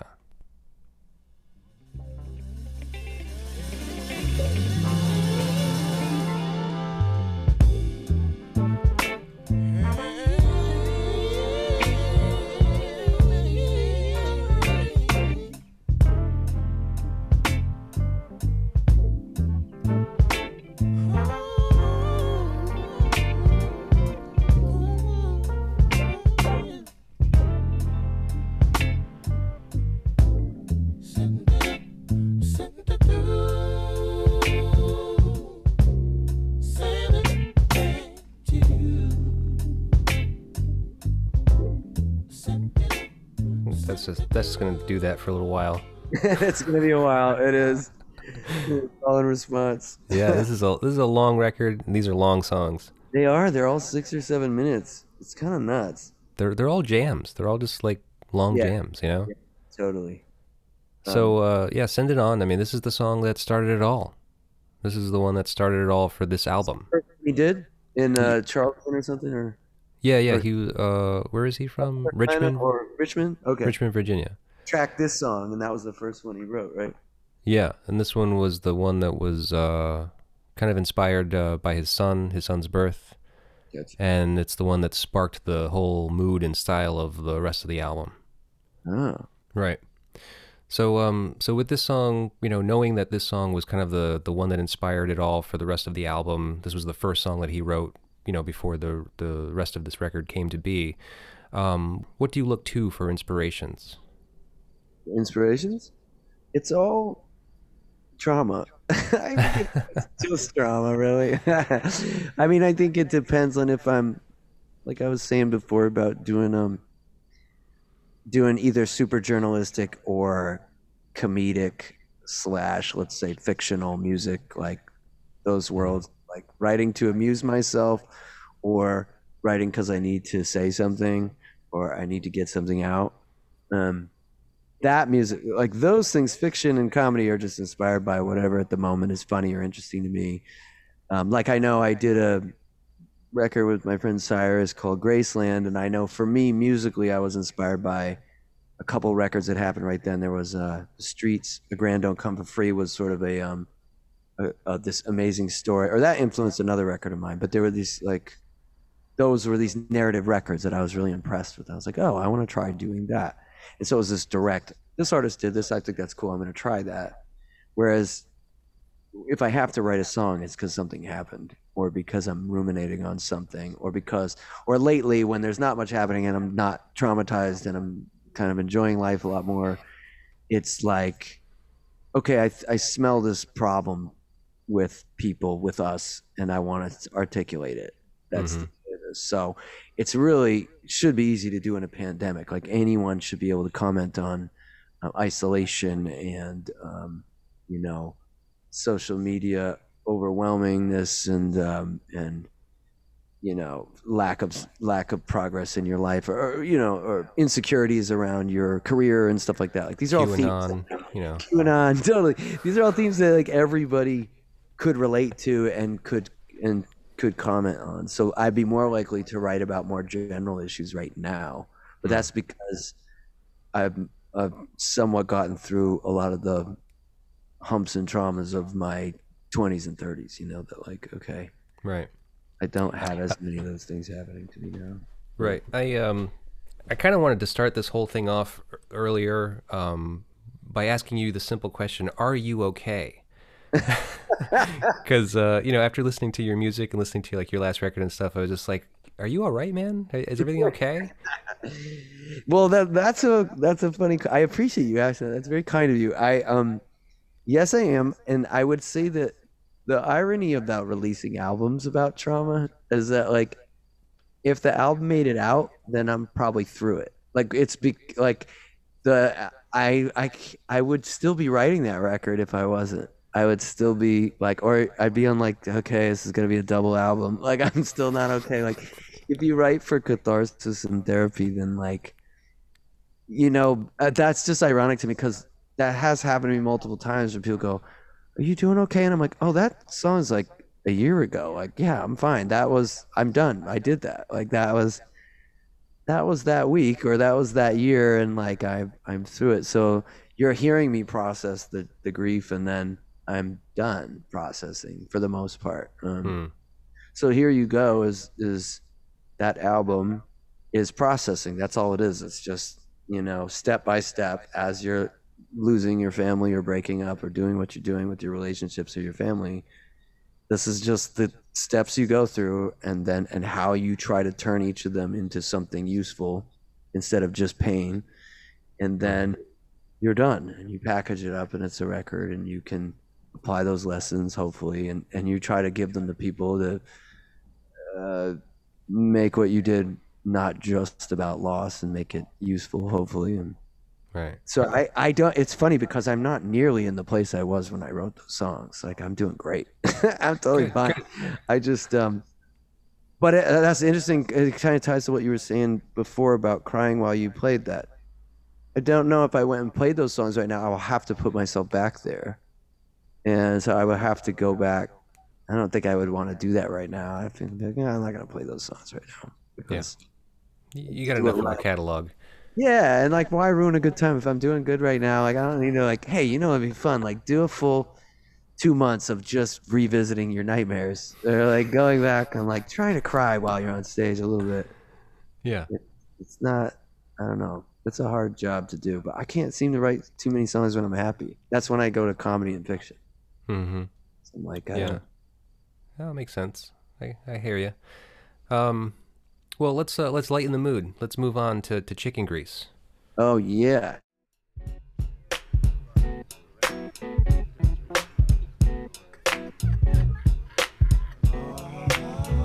Let me tell you about the let me let me tell you about the chicken grease. Uh uh. Stuff some things to make the people get out to see. Look, everybody is good if you wanna clap your hands and then stomp your feet. There it is in the background. on the Yeah. front, but you can feel the beat. Uh, uh, uh, from the left to right to the back, the middle the front.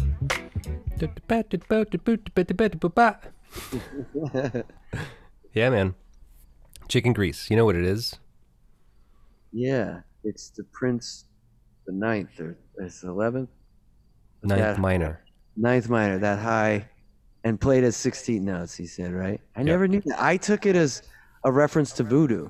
I was just like, yeah, this is part of the voodoo theme of things of just like he's talking about the ingredients that go into the ceremony or something. And like, no, it's not that. It's just Prince's, you know, code word for a certain kind of funk strumming. It's it's a little homage, you know, because a, a lot of this record is actually in homage because uh, I think I think uh, D'Angelo and Questlove's primarily were basically like the, the the pilots of this record. They were the ones that kind of like steered the whole ship from all the people that they were bringing in, and they actually would go out and spend like thousands of dollars at record stores and just go buy records and bring it back to the studio and just have these sessions of just fucking digging and listening and just fucking just going nuts on, on inspiration, just feeding feeding their, their minds on this stuff. And as a matter of fact, uh, one of the things I thought was really funny was that uh, they referred to um, all of these major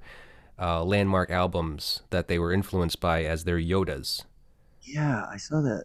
Yeah. It's, he, I think he, no, I think he says Yoda are the names of the artists. He was like Marvin Gaye and Jimi Hendrix and these James people. Brown. Yodas. Yeah, he just, I think he's referring to the actual people, Okay. not, not the artist, not the album exactly, but Right, right. as Yodas plural. Okay. I thought it was really funny. Yeah, man.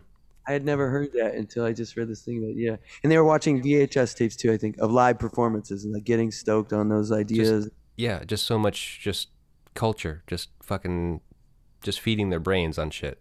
While obviously that helped the record, I don't understand how you have to do that in like a million dollar studio or whatever. It seemed crazy to me. Hmm.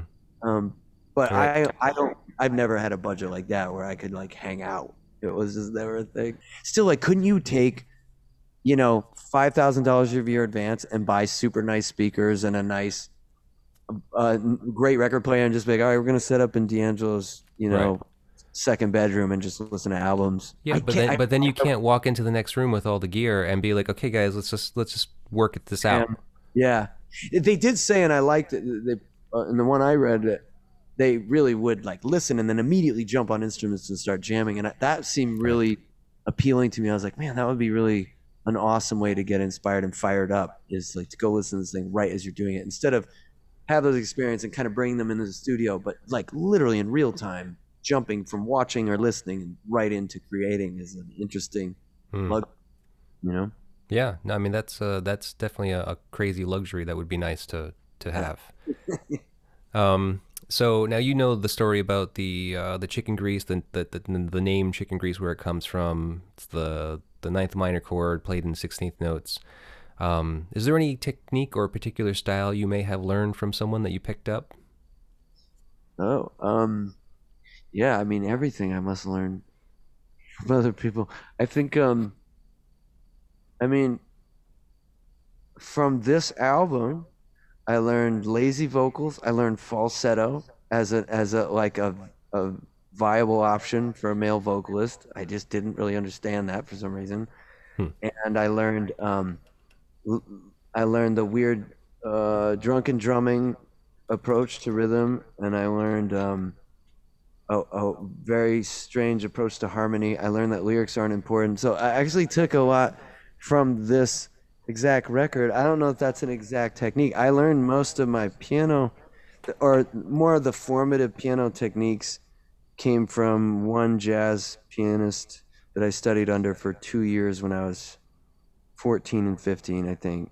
And that was just, it was really formative jazz training of like understanding inversions, understanding scales, understanding comping, like those things that still apply all the time for me.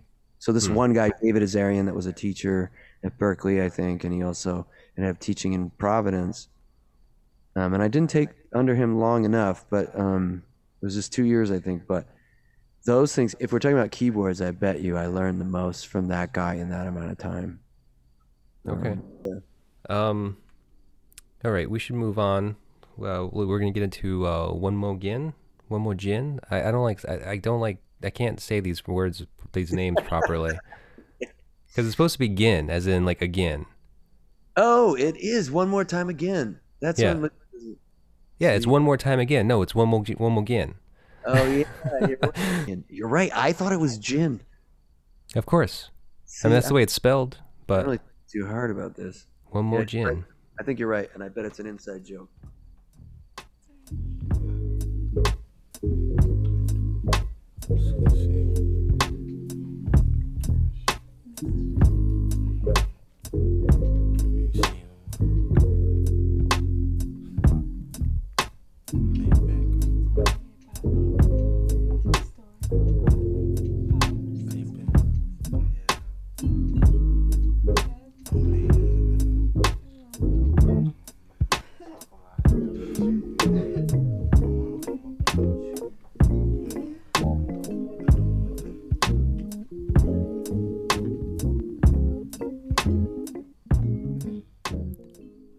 God, I swear, I swear during those first riffs, I swear like you can hear him having sex with a woman in the background.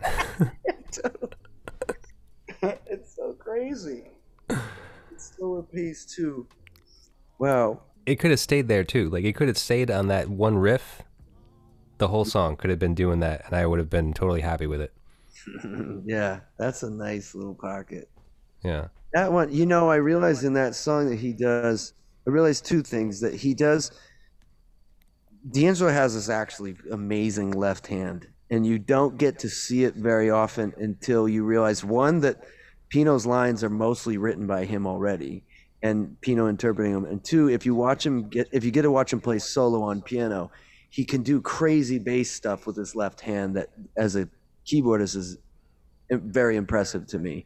He hmm. can, because of his upbringing playing in his hmm. church from a young age, he can move around his left hand and play all kinds of bass lines, and he just got got it became very natural to him to supply bass at, along with right hand stuff. And you hear him doing it in that song. He's playing with Pino. He's playing the Rhodes as a bass. And I forget that if I listen for it, a lot of times he's doubling the bass with a piano or a Rhodes or, or an organ um, in a way that's interesting. That's a little strange because the bass is so thick already.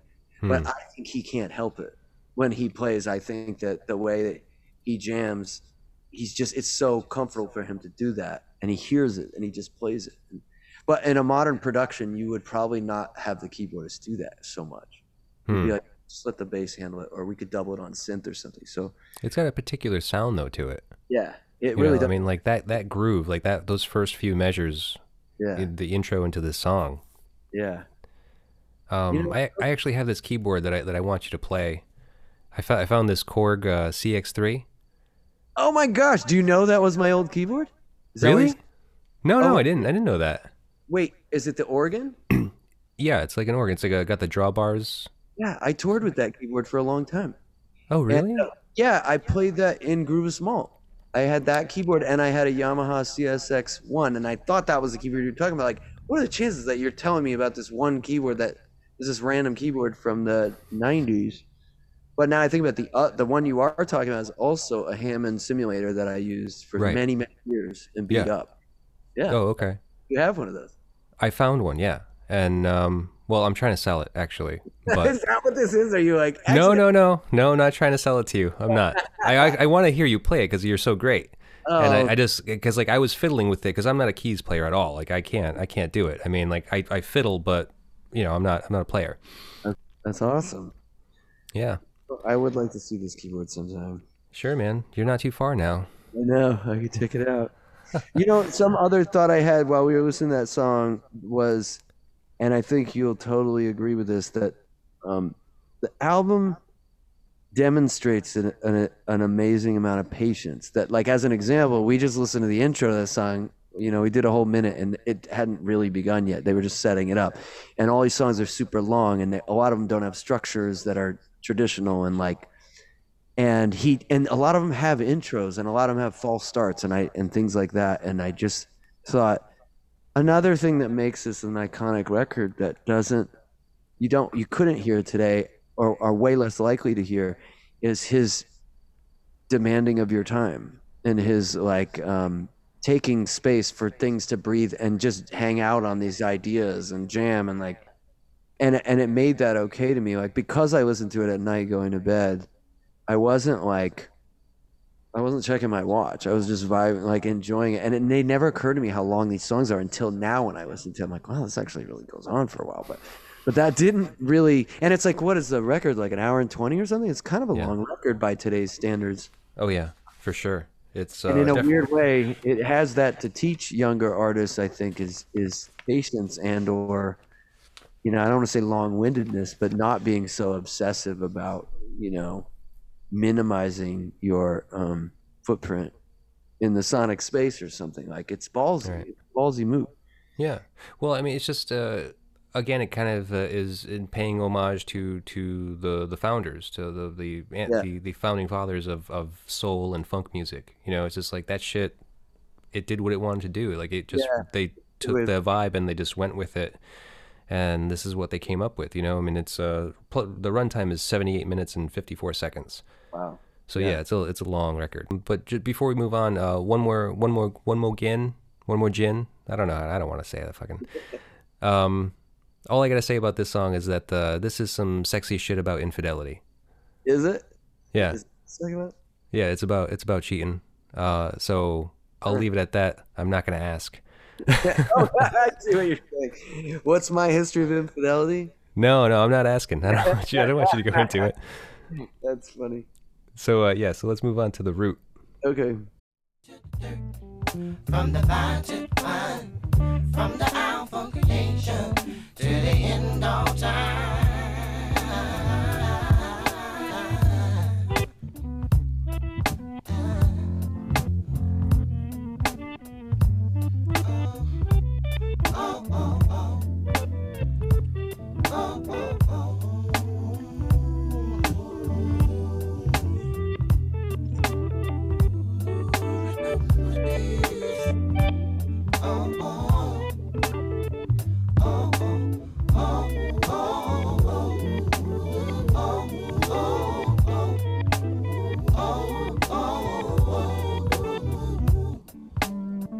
Craziness. Yeah. I came into really it. spot where there's Yeah. the- all that reverse guitar stuff. Yeah. That's. That's like the solo. That's like the guitar solo, and it's all reversed. Yeah, yeah. Do you know if that's him or Raphael Saadiq? Uh, bass and guitar by Charlie Hunter. Oh, that's Charlie Hunter. Yep. I always only thought of him as on Spanish Joint, and then I read that he was on three tracks, and I was like, oh, I, I don't think I really re- realized that. I thought Yeah. that was Pino playing bass, but it's I, not. I couldn't tell. I really I really can't tell when he comes in. Um, but so it's the root, uh, Spanish joint, and the medley. He's on that. Great day in the morning booty. Okay. Yeah, I mean the the backwards guitar part, like that whole solo, that could be D'Angelo, because he does all the other instruments. Because I'm assuming that Charlie Hunter couldn't do some backwards guitar shit while maintaining the bass and guitar. I'm assuming. I don't know. I mean, he That- probably has like a fourth arm or something. yeah. Um, so let's see the root. Um, I like this song, but uh, I, I don't get it. It's kind of nondescript, kind of like the line. Uh, according to some of the reading I've done about this song, um, I've done this. This song is uh, about a vengeful woman's effect on the narrator. Hmm. Okay. So, uh, with with that being said about this uh, vengeful woman's effect on the narrator, uh, would you care to divulge the vengeful nature of your last album? Here you go. the vengeful nature. Am I the vengeful woman woman in this scenario? I, know I can't tell. I don't. I mean, I don't know. I think that there there seems to definitely be a lot of there, there's a lot going on there. There's a lot. Of, it seems like the the context in which you're singing some of those songs sounds like you might be singing from either person's perspective. Oh yeah, yeah. Like you flip back and forth. That's a good observation. That's very very good observation. There there's um there's one the first song is not from my perspective. It's from sometimes sometimes in a record like that like there's two songs in particular or three songs really I think where I'm collecting um multiple people and making a you know and addressing somebody. So I, I might make a song like that song that's critical of myself that's me being criticized by my partner or my ex or something. But it also might be uh, a collection of complaints by like multiple partners. It's not it, it won't necessarily be just this one person that i just ended a relationship. It could be like and sometimes that might be by verse sometimes it's just well here's a complaint that like six different girlfriends all say so i'm just going to have this character is going to say this thing to you or that's you know so sometimes it's an amalgamation or sometimes somebody i'm talking to is is four different people but that all have the same trait and so i'm i'm addressing all of them in a way or um Okay.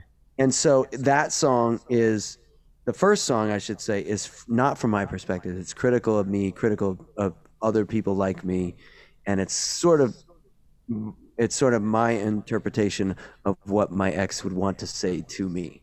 about Right. what's hard to, what's hard about me? What's hard to be with about me? What's toxic about me or what's painful? And then and and that's what I refer to sometimes as like an empathy exercise of going, all right, let me try and write in the in, in from the voice of somebody being critical of myself and see if I can nail that, see if I can really do that. And then in the next song, let me flip. And there's certain lyrics in that song that are supposed to hint at that in case it's confusing and someone were to think that uh, who am I talking to now? There's talking about um, hiding bottles, and then there's you. You're doing this. I'm doing this. You know, there's kind of like this way that you shouldn't. If you pay really close attention to the lyrics, you would see that like the perspective on these incidents is changing.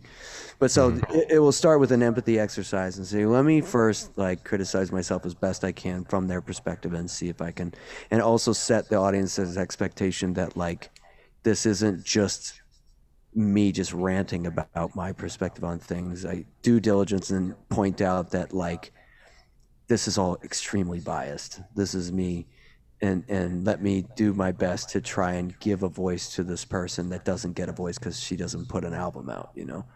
And so the first song is kind of stabbing at myself and trying to teach myself something from her perspective. And then the perspective flips and uh, it's me going through all the stages of this separation and trying to express the pain in as loving a way as possible. But there's always bitterness under that, and there's always frustrations and humiliations and all these, you know, really hmm. crappy feelings. But try to try to make them come out as love in some way. Well, yeah, I, I think that, that that that's beautiful that you were able to capture, you know, and, and be humble enough to kind of allow for that other perspective to be brought into the story and to kind of like share each other's like kind of pains and and like you know downfalls Yeah, yeah. like like neither neither person in the in the context of the story is completely justified right. it seems you know it's just like they, you both have faults you both have problems yeah, this is just not working out type thing and it, it's a, a very equal balance yeah, totally. so yeah i mean i think that's very beautiful it's very very mature and on an album very well without giving them 50% of the vocals but like but it, it's an attempt at least. Um, i doubt that she would feel completely spoken for or understood or would it, you know what i mean? Like i can't do that with my record about my pain. Um, Right. it's an exercise anyway to try to zoom out of a record that's extremely zoomed in you know? This is like Mhm. very much about my feelings about things and my really subjective experience with our relationship. Right. So, um, yeah, but it's a hard record for sure. It, it was a super painful record. Um, for for her to hear and painful. Um, you know, especially if you can't. Just the public nature of a record itself is adds a layer of humiliation to trying to hear the love in it would be that much harder, you know. Right. Yeah. Um, yeah, I can't imagine. I mean, like, I'm not even going to ask you about it as far as like, you know, what their perspective is on it, but I can, I can imagine. I mean, I, I'm married and my wife doesn't even want me to talk, say her name on this show. Like, she's, she like is the most like private person. yeah, does not totally. want to have any shit mentioned, you know? Like, Yeah, yeah, it's that's a hard thing, and it was a hard uh, choice to make. yeah. I- I did send it to her before I released it, and she did give me her blessing, but I don't think she really listened to it all that much. And then Yeah. she did help promote it a little bit, but I think it caused her a lot of pain, and it was really hard to hear. And I don't think she's returned to it and really listened to it since. Okay, cool. That's that's great. I mean, I, would, I don't want to you know pry too much. I understand it's a it's a difficult thing. You know, It is Um, it's a hard record. we we got to move on because we're actually running out of time. it's gonna take forever. Well, it's a long album, you know. If you want to too. We don't have to go track by track, do we? Yeah, we're gonna we're gonna skip some anyway because like Spanish Joint is next, and I really don't have anything for it. The only thing I I really had to say about this song was that it seems that it's very influenced by Stevie Wonder's "Don't Worry About a Thing." Yeah, totally. There's like spec- like I think it's the chorus specifically that is just like And very the way he sings it is very Stevie too. yeah yeah I like that song because of Charlie Hunter. I just the the virtuosity of the playing and how rhythmically upbeat it is compared to all the other songs on the record. It's a, it's another weird tangent in the way that Left and Right is to me, where I'm like, oh, it's like a Spanish song and it's fast and it's, I mean it's Latin and like Mhm. you know, and the beat's not lazy. It's none of that. Aside from maybe the um, the horn work on it, it's it's mostly pretty like on top of the beat to me. yeah yeah. It's a pretty upbeat song for the most part. Yeah. Um, so the song after that is "Feel Like Making Love." So this is a cover of Roberta Flack. Yeah. Have you heard the original? Do you remember? Do you remember Yeah. that one? Yeah, Okay. and um um, and it's it's always it's always mentioned as the one cover on the record. I think when I first heard this album, though, back then I did not know that was a cover. It, it fits right in with everything else to me, where I just don't, and I didn't know Roberta Flack's work, so I was just kind of like, I just Right. I didn't realize there was a cover until years and years later. Yeah, me. I didn't realize it either. Listening to this record, I mean, uh, I wasn't familiar. I actually know that song because I listened to it today. I was just like, oh, I do know this song, but um, but it it sounds different. You know, it sounds like a very different song. As a matter of fact, when I was listening to it, I thought that this was like a song inspired by Sly and the Family Stone. Huh? Like it has a very um, think D'Angelo's version feels inspired by, or Roberta yes. Flack? Yeah, because I didn't realize it was a, a cover, so I was just Yeah. thinking this is one of his songs, and I Yeah, was just yeah. like, oh, this is him pulling from Sly and the Family Stone. See that in each song? Like, oh, that's Stevie, that's Prince. Like he's kind of doing the greats in some ways. Right, right. And Jimi Hendrix too, obviously. Yeah, yeah, yeah. Um, which is actually where the name of the record comes from. From Voodoo is from that. Yeah, it's in, it's mostly inspired by Jimi Hendrix. You know, like Voodoo Child, something like that. Okay. Um, I mean, I think he twisted it. He turned it. You know, with the context of the record, it kind of makes makes sense. Yeah, yeah. You know, universally. But I think that Voodoo tip tip like really comes from Jimi. Gotcha. Yeah. Um, so as far as uh, feel like making love, it, it's just a an old it's a it's a trope as old as time. Mm-hmm. But um, whoever says I feel like making love, yeah. Him and uh, well, I guess Marvin Gaye said, "Let's get it on," so he didn't Yeah. even. He said it a little more crass. I mean, Foreigner, Foreigner did it. Feel like making love, but I mean, Yeah, like, I I don't know. It it's it seems it seems silly to me, like the idea of like a song that says like like I feel like making love. It's kind of like a jazz standard kind of lyric to me. Yeah. Hmm. Like I wonder if it was a little shocking at the time. I don't know what time she released that song. What what Oh. era? I think that was like late seventies. Uh, so it probably wasn't that crazy. I mean, I guess the '60s had already happened. Yeah. So women saying like I'm gonna have sexual intercourse isn't all like panic for it's, American. not, it's not like today. He's just singing about waps and shit. Yeah, totally. Gross. So fucking gross. All right. So after that comes medley, which I didn't even really want to get into that either. I mean, it's a nice, it's a good song. I like it. Um, I just don't have anything for it. I don't have any questions about it. Um, it's really kind of nondescript. Like there's no backstory. So with that being said, the next thing that we would move on to would be the untitled "How Does It Feel" song. Can't not play a piece of. Oh, we got yeah, we have to do this one. No article about this record that doesn't go on and on about this video. Right. Yeah, and the the video too. That's that's the thing everyone focuses on because I mean, how can you not? It's like Yeah. You can't you can't avert your eyes. Yeah, you can't. You can't.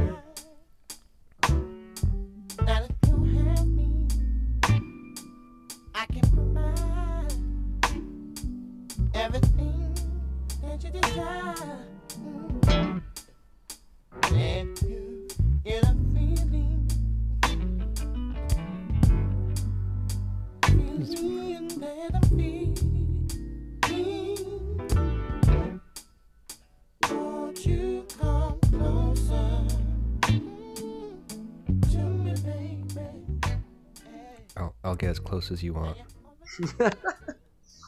It's so good. You just keep singing to me like that, and I'll Yeah. get real close.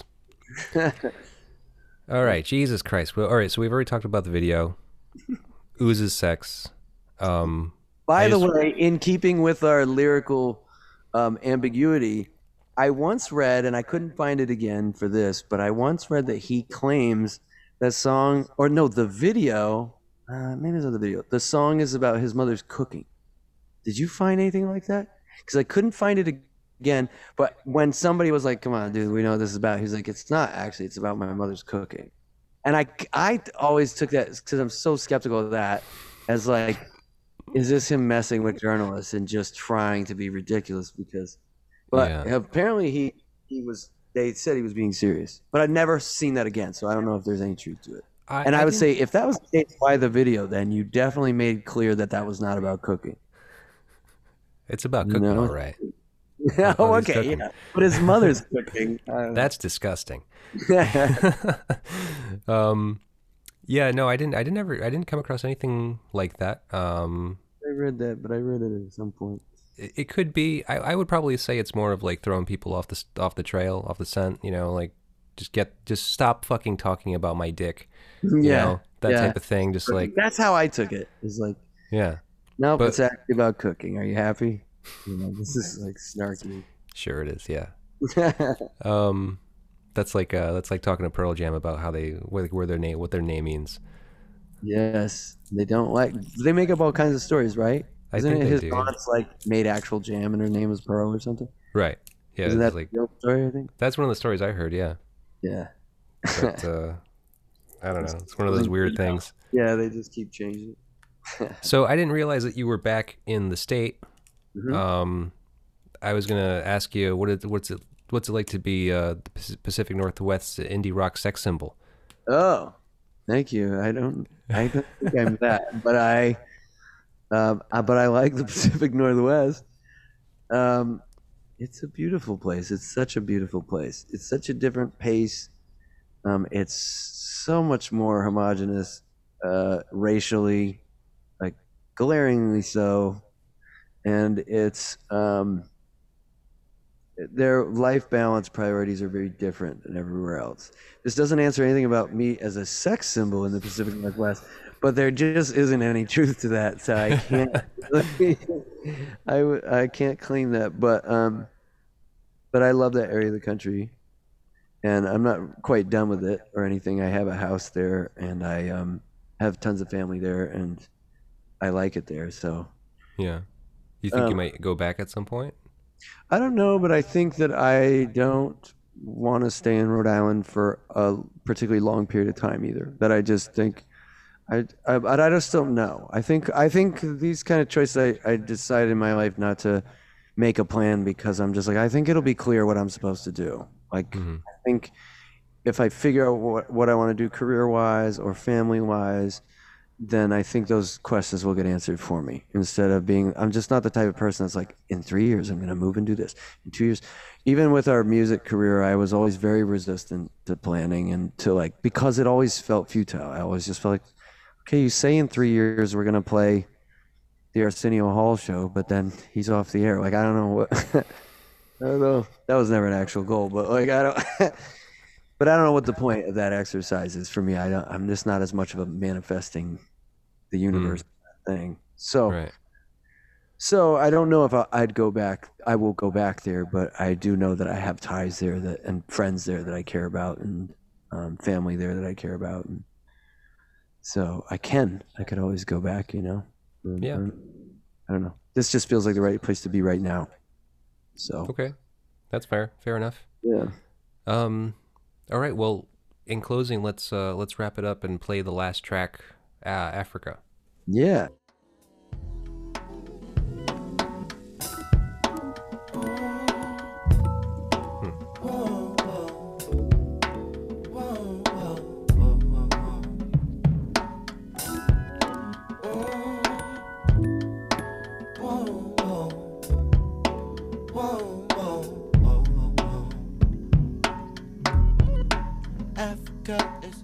My and here I'm far from home.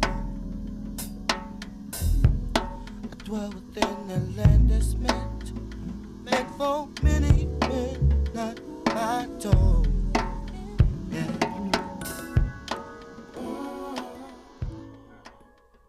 Such a pretty song. Yeah. Isn't There- that just so melodic and just kind of like, Yeah. It's a lullaby. There's um hmm. there's a piano only version that he did, a demo or something that you can find online that's really good. And it makes you realize how I remember being shocked and being like, wait, those chords are in there? Those chords are in there? Like to me that sounds just kind of like one sort of sparkly jam chord or something and I'm not I wasn't really paying attention. And then I saw how he plays it with just piano. It was a much more complex harmonic structure. If I Hmm. remember I haven't heard it for years, but Oh. Listeners should check it out because I remember liking it even more than that version. I was just like, oh wow, this song is really pretty and like really interesting. And um, and I think, did you read at all that that song segues into "Things Fall Apart"? Is that what it is? Do you know what I'm talking? about? no, I did not read that. There's something about the Soulquarians when they were tracking all this stuff, right? Like you were talking about Right. The end of one of these albums, I thought it was Voodoo, but it goes into the beginning of Things Fall Apart, the Roots album from the same era. Oh, okay. Or there's something, or the end of that album goes into another album or something, but there was some way I thought they tied these two records together in this really subtle way that's really cool. Uh, yeah. But I can't remember, and I didn't see that when I was reading more recently. So it might have been the Roots in a different album from that time, but I, I kind of thought it was Africa into something else. Yeah, I don't remember coming across anything about that specifically. Um, it's very possible. Um, I'm just, I just didn't didn't find it. Uh, yeah. I mean, I wouldn't I wouldn't be surprised in the least if that was the, that was the case, or even if it's maybe the, a different album, because it they're just so intertwined at that point. It just Yeah. makes sense. I love the idea. I thought it'd be cool if all those records are like kind of weaving in and out of each other in these ways. If they actually added beginnings and ends to help them link, would have been really an interesting. Hmm. When have you seen that in music across multiple artists? If their albums, I don't think that's ever been done. That's a really interesting idea. Well, e- even more reason to look into it and see if they did it, because I, I I don't know. That'd be pretty Yeah. amazing. I only heard of one link, but there were like seven albums in two years from that same all those sessions. I think somewhere between six and seven albums. I think. Yeah. So there's a lot of opportunity to do that kind of thing. But Yeah, yeah, I, I think so. So, uh, so Africa, the uh, philosophical album closer, uh, celebrates D'Angelo's heritage while reaffirming his contemporary mission in life. Yeah. Um, with that being said, I think that that kind of means uh, he kind of really had a a- had a, a stake in trying to revolutionize hip hop and R and B. I'm I'm sorry, R and B specifically, Yeah. because uh, I think he and Questlove were very um, kind of down downtrodden about where R and B was going. yeah, they're very critical. It sounded like. Yeah, I mean, because it just and, and I agree with them. I mean, there's there was nothing interesting about mainstream, you know, top R and B hits. You Yeah. know, so uh, I think that this was a very big, drastic change, and uh, just you know pushed the needle in into what what is capable, uh, like what what what you what you're capable of in with R and B and soul music. Yeah. Um, so mentioning this is uh, what what is your heritage, and how how important do you hold on to it, or do you hold it? Um. Well, I think ethnically, my heritage is like Nordic, sort of Swedish, um, European, Anglo-European. I think that um, but I don't. Aside from my um, all the privilege that comes with, I don't. I don't actively incorporate it into things I do all that much. Um, I don't. I don't really do my genealogy so much. Some of my family members are pretty obsessed with it, but I don't actually really engage too much with that. So, as far as what you are doing, I mean, I can't even ask you what's next because I feel like you, you don't know what's next. I'm so sorry. I got nothing to promote. I have no, like no, it's fine. I mean, you I- have a whole, you know, merch page uh, uh, full of stuff. You know, you have all the old records, have the whole back catalog. Yeah, and I have buckets of projects I'm in the middle of. It's just um, I don't ever know the way I work too. I don't really know what I'm going to prioritize until it's like 70% done. So I have I have folders and folders of like EPs and albums, and I just kind of work on this for a minute, work on this, and I just kind of keep working, keep reordering them. And then when one gets to a point where it's 70% done, I'm like, okay, I'm just going to drill on that one and finish it and none of them are at that point. They're all at forty percent or something. So, um, Hmm. so I do. It's not that I don't have a, a, a lot of music like in the the pipeline. It's more just that I haven't gotten them over this. There's a threshold of lyrics. Usually, lyrics are the holdup. That like, okay, now this is it's mostly figured out. I just have to patch these holes, produce it correctly, get some musicians to play these parts, and this should be good to go so i'm still kind of i don't have i don't have any i can't predict which one of these is going to go next because I, I haven't pushed them over that line yet and with this time if i have time and i don't have these responsibilities this is the moment i can try and crank through it so Yeah. Yeah. Well, um, so I'm looking at your merch store, and uh, it looks like you have two vinyl records out still currently. Uh, a bullet, a liver, key, which I actually purchased from you as well. That's a that's a great album. Good, thank you for that And uh, Travel Light, I listened to it. I haven't purchased that vinyl yet. that's the children's album i did Yeah, Yeah. yeah. yeah. Yeah. and my grandfather narrated the record and my cousin played cello on it it's a family thing it's all Oh, castle cool.